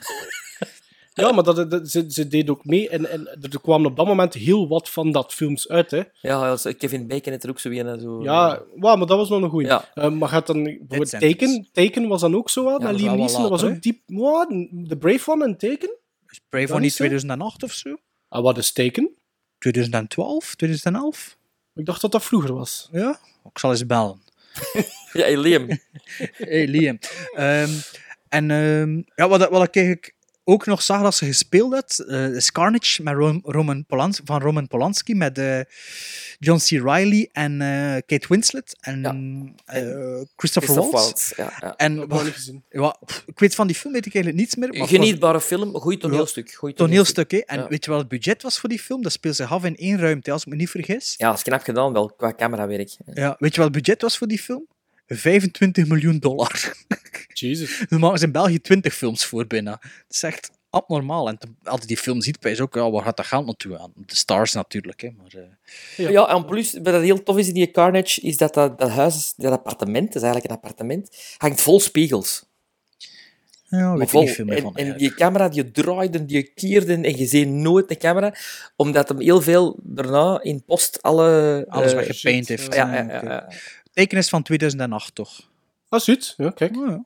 ja verbaas me. Maar en, en die, die film van Kevin Bacon was 2007. Och, Death, Dead Sentence. Death Sentence, Sentence, ja. van James Wan. Ja, ja. Ah, is dat van hem? ja, dat was eigenlijk... De, iedereen dacht Fast and Furious 7 dat dat zijn eerste actiefilm... Allee, Death Sentence is en een actiefilm en een thriller natuurlijk. Ja, ja, hè. ja. Dat is niet hetzelfde genre. Maar hij heeft wel buiten het eh, horrorgenre al gekleurd. Wat had jij meer gedaan? Zo? Ja, Ja. je kent gewoon... Eh, Con-. Conjuring, hè? Ja, we later, maar later. doorgebroken met Saw, hè. Ja, ja, ja. Conjuring 2 ook, hè, binnenkort. Ja, Ja. eh, hoor ik, Insidious. hoor ik heel goede dingen over, over Conjuring 2. Ja? Ja, ik was... Ik vond dat hij heel zwaar uit de bocht gegaan is met Insidious 2. Ja, maar ik hoor nu... Van de week was ik in de cinema en er was juist een, een, een avant-première geweest van Conjuring 2 en ik hoorde zo mensen buiten komen. En ik hoorde wat- de ene keer naar de andere van beter dan de een, beter dan de een, beter dan de een. Ik heb de ene in de cinema nog gezien. Ja, ik, ik, eh, ik sla ze allemaal een beetje door elkaar. Insidious, eh The Conjuring, Dat komt ook omdat Patrick en- Wilson ja, in al die films zit. Voilà, het, is, het is een beetje like Your Next en de, en de dinges daar, de, de Purge, dat slak ook door elkaar, die films. Omdat dat ook met Ja. die ene acteur is, volgens mij. Die een al twee... eh ja, het Ethan zijn zo, nee, nee, nee, niet Ethan Hawke, die, die jonge gast. van Your Ah, Next ja, is volgens mij dezelfde van eh, The Purge, maar ja, whatever. Ik zag ze allemaal door elkaar. Ik vond The Purge trouwens heel slecht. Ik zeg, ik zag ze door elkaar met Your Next en dat was ook Hmm. zo. Iedereen was er ook zo wild over. Ja. Ik heb wel eh, The Witch gezien onlangs. En eh, Ja. dat is wel de hype waard, vind ik. Ja? Ik hoor van heel veel mensen dat er ook heel lang staanjagend is. Ja, het is, het is wel eh, het is, het is iets speciaals. Hey, Het is- trouwens, het is wel- trouwens. het wel. Sorry dat ik je onderbreek, maar die- dat, dat filmpje dat gewoon, die, Kurt-film. Cool, hè? Wat Ja, is tof, hè? dat, jong? Ja. Ik was ook eh, aangenaam verrast. Het was eigenlijk Bart. Bart heeft het eh, Hoe gepost. hoe ik heet had er ook nog hoe niet heet van hem? gehoord. Hoe heet hem Eh, nu? Ik weet het niet meer. Het was via The Smiling Man? The Smiling Man of Ja, zoiets. ja. ja. Maar was dat creepy, zeg. Ja, dus voor de luisteraars, even checken op onze Facebook. Het, was, het kwam volgens mij van Bloomhouse, productiehuis Bloomhouse. Dan ook de nieuwe Halloween gaat produceren. Eh, een kortfilm dat ze geproduced hebben, of ge- ehm, gedeeld hebben op hun Facebook van een minuut of vijf, zeker is het? Zeven. Zeven. Ja. Maar een, ehm, ja, een creepy kortfilmpje die, die echt wel goed marcheert door de, Ja. de schm- schminken, eigenlijk. Slim gedaan. Eh, ja, en slim en dat gedaan. meisje die is ook fantastisch gecast, vind ik. Ja, ik vond het ook goed. Ik vond het ook goed. Ik vond, eh, Dus, maar The Witch is, is die stijl? eh, nee, totaal niet. Nee, nee. Dat is een historische film. De, de, de Witch is, is epoch, hè. Dat is in, Ja. eh, in de 17e eeuw. ehm, ja, ik kan er niet te veel over vertellen. Eigenlijk moet je, moet het gezien hebben. Het is, Oké. het is, het is straf. Ik wil hem wel zien. Ik wil hem eigenlijk wel zien. Maar ik had een beetje schrik dat hij een beetje overhyped... Ik had dat bijvoorbeeld met It Follows ook. Dat dat een beetje overhyped was en het eigenlijk niet waard was. Ja, maar het is... eh, nee, ik vind, eh, ik vind het beter dan It Follows, sowieso. Oké. Dus we eh, zijn nu eigenlijk al on the Watchmen Watch. wel ja, ik wist niet wat we dat gingen doen, eigenlijk. eh. Goed, hè? Ja, we zijn Voilà, bezig. voilà. Ja, wel, voilà. What did a watchman watch, watch, Bart. watch, watch? Bart, we zijn Bart kwijt, denk ik. Ik verliet dus de cinema van, van, van, van de week eh, en ik hoorde die dingen van The Conjuring 2, maar ik was eigenlijk nog eens gaan zien naar de reissue van Top Gun. Eh, Ja, Ja. ik heb het gezien. Je hebt ook foto's zitten zetten. zitten ja, tijdens de film. van een oude film mag dat, hè? Allee, Maar bedoel- ja, laat uw telefoon toch in uw zak zitten. Maar, de, maar wie, wie, wie heeft dan nog niet thuis liggen, Top Gun? Dat is, allee, ik bedoel... Maar je moet dat... daar niet over. Moet ik achter u zitten in de cinema. Je pakt uw telefoon en zit er wel licht te maken. Ik zou, ik zou tegen uw kop slaan, pijs ik. Of toch zijn minst stampen zo. zo Oh ja, maar ik zit zo heel, heel onderuit gedoken, zo, hè? Het is echt zo vanuit Ja, maar dat is toch irritant. Dat is toch irritant. Het was, het was nogmaals voor de... Ik weet niet de hoeveelste keer dat ik hem gezien heb. En dan op groot scherm ook nog eens... Ah, fantastisch. Allee, dat, is, dat is een five-star movie. Tien gizmos. eh, dat, dat klopt van begin tot einde. Dat is cinematografisch fantastisch. Muziek, kiekenvlees. eh, act- eh, acteren, ja, geweldig. Tom Cruise, maar ook die andere mannen. Rick Rossovich, Val Kilmer. ehm, allee, noem het maar op. Meg Ryan, Anthony Edwards. Geweldig. Topfilm. En, eh, de, was het filmprojectie of was het digitale projectie? Het was filmprojectie, er zat grote korrel op. Daar was ik heel blij Ah. voor. Ah, Daar dat was is ik heel blij Dat voor. is wel, dat is tof. Ja, Ik zal, ik zal ook weer iets bekennen. Ik heb Top Gun nog nooit van begin tot einde in één keer gezien, pijs ik. oké. Ja, maar dat interesseert me niet. Ik heb Hotshots genoeg gezien, dus eh, ik weet nou wat dat allemaal in elkaar zit. Nee, ik, heb, ik weet het niet dat ik dat ooit gezien maar dat heeft me nooit geïnteresseerd. Vroeger ook niet. Zo iedereen, oh, Top Gun, Top Gun. Maar... Ja, er zit een moment in, Bert. eh, en, en ik zat in... wat- Het waren drie uitverkochte zalen in Antwerpen. Ehm, en er zat een moment in de film dat iedereen die de film kent weet, dat komt eraan, dat komt eraan. En voor mij zat ook een gast, ik denk iets ouder zelfs als ik. En ja, alle twee de krop in de keel. of wat? Ja, ja, een Star Wars momentje. Ja, ja, Oké. ja, ja. Ja, ja, ja. Hij heeft mij dan toch maar eh, Charlie Sheen en eh, ja, die andere. nog iets gezien, Maarten? Heb jij nog iets gezien? Ik heb redelijk veel gezien. Allee, Ja. zeg ik je wat, je mag over eentje vertellen. Hè? Maar ik ga je, zeg wat dat je wilt doen. Ik heb... ehm, wacht, wat heb ik gezien? Ex Machina heb ik eh, herbekeken. JFK, John Wick, Confession of Murder. Dat was een Aziatische. I Saw, I Saw the Devil Aziatisch. Eh, dan, ik heb eh, Nymphomaniac, de beide delen heb ik bekeken. Ik heb Dread gezien, Bart. Ik heb The Raid 2 gezien, Bart. Ik heb Wishmaster herbekeken en Braindead eh gezien. En dan heb ik eh, Grumpy Old Man en Grumpier Old Man nog eens herbekeken. Dan ben ik wel benieuwd wat je van Brett vond. Terwijl dat Sven iets anders wil doen. Nee, nee, is goed. Drit. Ik- Ehm, eh, ben ik aan begonnen zonder verwachtingen. Ik had natuurlijk de versie met Stallone gezien, maar Dread is dus, staat op zichzelf. Het heeft daar eigenlijk niets mee, mee te maken. Ik vond Dread beter dan ik verwacht had. Maar ik zeg het, zonder verwachting begonnen. Ik vond Carl Urban, ja, die acteert met zijn mond, want geen enkel frame zonder helm. Eh, en die doet dat goed. Ja, best ook. hem. Maar ik vond zijn partner, ik ben nu haar naam ook weer kwijt, hè, ehm, krijgt, eh, Carl Urban krijgt in de film een rookie partner, een, een, een meisje, een vrouw mee. Die doet dat wel goed. Ja, Ehm, en ik ook. kende die alleen maar eigenlijk als het vriendinnetje van Juno in de gelijknamige film. Ah ja, is dat zij? Ja. Ah, oké. ehm, maar ik was aangenaam verrast. Ik vond dat de, de villain was oké.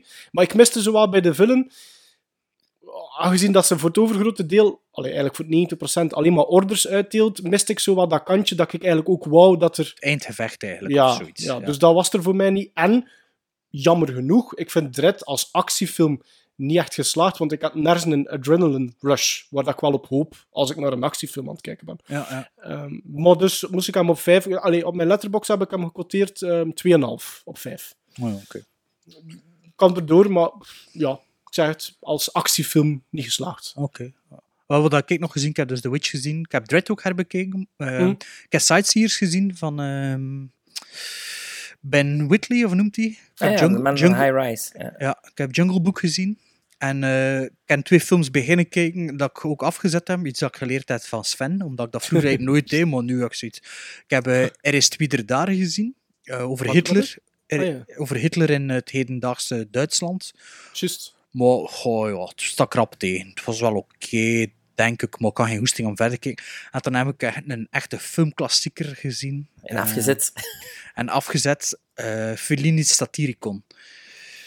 Ja, ik Maar moet die... ik zeg geen zo'n ja. Fellini van. Ik heb een paar films van hem gezien. Ik vond La Dolce Vita, ik heb een cinema gezien. Ik, ik ken hem echt verveeld. Ik weet niet. Die, zit, die Satiricon zit bij mij al jaren stof te vergaren. Ik moet die ook nog altijd zien. Ik, Ja, begin ik- er, ik begin er niet aan. Ja, ik heb er van de bibliotheek meegedaan. Ik heb een Eight and a Half, of hoe dat je dat ook, Otto E. Dinges, ooit een keer begin zien. Maar die DVD was dan kapot. Dat was ook van de bibliotheek. En dat zag er wel goed uit. Maar je moet Nine zien. Dan is het een half keer meer en datzelfde verhaal. dat is echt zo. Ja, Nine, Nine, Nine, de animatiefilm. Nee, nee, Nine met Daniel Day-Lewis. Ah, ja, ja, ja, juist. Dat is, Dat is eigenlijk van. 8,5, maar dan in musicalversie en, en, en veel schoner verhaal. Ja, maar die 8,5 die zag er ook wel interessant. Maar dus die twee heb ik afgezet. En eh, er zijn dan nog een hoop films dat ik beginnen zien zijn, maar dat ik nog niet verder gekeken heb. Ah ja, Doc Hollywood heb ik ook nog gezien. Wow, Doc Hollywood. Ja, Kijk, en- hoe Michael Keaton Jones. En eh dingen dat ik begin zien, The Fox and the Hound op Netflix met mijn kinderen, maar ja, nog niet verder gezien. Eh, Showdown in Little Tokyo zit ik halverwege. En ik ben ook dingen aan het zien, de Italiaanse naam kan ik niet herinneren. What Have You Done to Solange, dat eh eh, Nicholas Refn Winding had re Giallo, hè, remake. Ja. Ja, die Giallo. Maar eh, ja, daar was ik ook na een kwartier in slaap gevallen, omdat het al veel te laat was. Dus eh, dat is het voor, mij momenteel. Wat series ook ondertussen. maar- Ik heb nog een paar dingen, zo Walkabout heb ik gezien, een film uit 71, een Australische film, met, met een heel goed begin, maar voor de rest, niet not to mention. Rollercoasters, een toffe eh, eh, suspensefilm uit de jaren 70. Ja, het zegt me niets. Eh, Lost River, bullshit. Van onze vriend Ryan Gosling. Die dat toch een kans gegeven. toch een kans gegeven en uitgekeken, maar wel met verbazing. Eh, Maggie, jammer. Arnold Schwarzenegger Ja. wilde op The Walking Dead kar springen, maar eh, het scenario is verschrikkelijk slecht. Eh, en dan twee leuke, leukere films. eh, ehm, The Age of Adeline. Eh, film van vorig jaar. Met, niets. met Blake Lively. Prachtige madame. Maar echt, oh, voor mij de, de, de nieuwe... eh, moest ik 15 jaar zijn, ik ging er een poster van op. Echt waar, Blake Lively, ongelooflijk. Age of Adeline, een film met Harrison Ford ook. Ehm, ik kan niet veel vertellen als je hem nog niet gezien hebt. Ik zeg alleen, het is een, een goede Benjamin Button. Oké. Ah, dat is misschien de slechtste Ben Finch, eh, David Fincher dat, film. ik wou ik hier straks nog zeggen, ja. Ja, ja, ja. maar het is een goede Benjamin Button. En dan in de cinema nog eens Café Society. De nieuwe Woody Allen. Eh, en Woody Allen terug in goede doen. Terug in de Radio Days Purple Rose of Cairo-style. En niet meer in de Midnight in Paris-style. wat ik een draak van een film vond. Ja, super slecht. Maar deze is goed, Café Society. En wie doet erin mee? Blake Lively. dus ik heb die twee keer op, in, de, in de week ontdekt. Zo van, wauw. Ja. Dat is het equivalent van een poster in uw kamer. Ja, het is dat. Het is dat, het is dat. Maar wilde je nog iets zeggen over een film dat je gezien hebt? Ah, ik vind als je een keer naar een comedie wilt kijken, een goede comedie, dan kijk dan naar Grumpy Old Man uit 93, want de combinatie Jack Lemmon, Walter Matthau en Burgess Meredith, kun er niet over, dat kun je niet toppen. Ja. Ik heb die uit nog nooit gezien, pijs ik. Burgess Meredith in zijn vloektirade. De max. Maar alle, allemaal, hè. Is dat, is dat ook geen remake? Dat weet ik eigenlijk niet. Dat weet ik ook niet. Zou kunnen dat een remake is. Maar ja. Eh, dat weet ik niet. Maar echt, als je je echt af, ik vind dat vuilgebekte oude mannen wilt zien, grumpy old men. En de tweede, is die ook goed? Of is dat die er maar meegenomen omdat hij er in Toolske zat? Nee, nee, nee, ik heb ze alle twee. Eh, Het probleem met Grumpy Old Man, alhoewel dat dat, dat, dat, dat ook een, een toffe comedie is, is dat gewoon eigenlijk een doorslagje van de eerste film. Eh het, het hoofd, de hoofdverhaal in de eerste film is dat er een van de twee ehm, opnieuw verliefd wordt. Ehm, en uiteindelijk, ja, de sequel mag zijn beste vriend niet achterblijven. Hè. Dus wordt niemand minder dan noem- Sophia Loren geïntroduceerd in het stadje waar dat ze wonen. En dat wordt dan de love interest van Walter Matthau. Ja. Allebei wa- waanzinnige successen, hè? Ik bedoel, box office. Oh, absoluut. Fantastisch. Maar en terecht ook, hè. En terecht.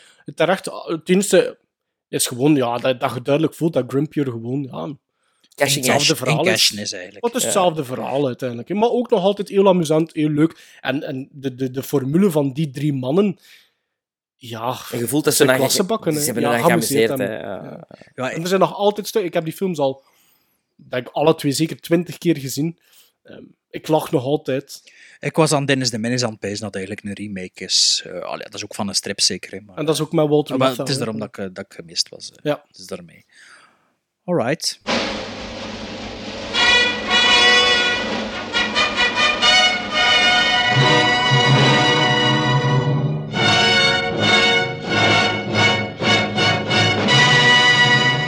Bon, we hebben weer al bijna eh, twee uur eh, eh, volgeluld over film. Eh, eh, ik hoop dat jullie ervan genoten hebben. Ehm, Ja, volgende- hoor, het was heel leuk, Sven.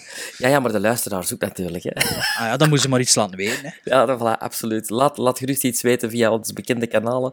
Eh, en onze Facebookpagina is natuurlijk ook altijd heel plezant, want er verschijnt eh, om de dag wel iets, iets heel leuk, een leuk weetje Ja, op. ik ben ook van plan om een Jodie Foster steunpagina op Facebook aan te maken. Eh, dus luisteraars die, die aan mijn kant staan, eh, wezen welkom. Kunnen we zo geen poll organiseren? Is dat niet een optie op een Facebookpagina? Eh, we gaan dat doen, een poll organiseren. Ja, is goed. Volgens mij is de hate camp bigger than the love camp. Maar ja, over, we zullen de hate, zien. over hate gesproken, volgende week, volgende week, volgende keer hebben we het dus ook over The Hateful Eight, Silverado en The Man Who Laughs. Want dat zijn onze Stockholm-syndroom films. En nog veel, veel, veel meer, want ik voel dat er nog een top 3 zit aan te komen van een of andere regisseur misschien deze keer is, voor Bart te plezieren. België Europees kampioen. Now, was that civilized? No, clearly not. Fun, but in no sense civilized.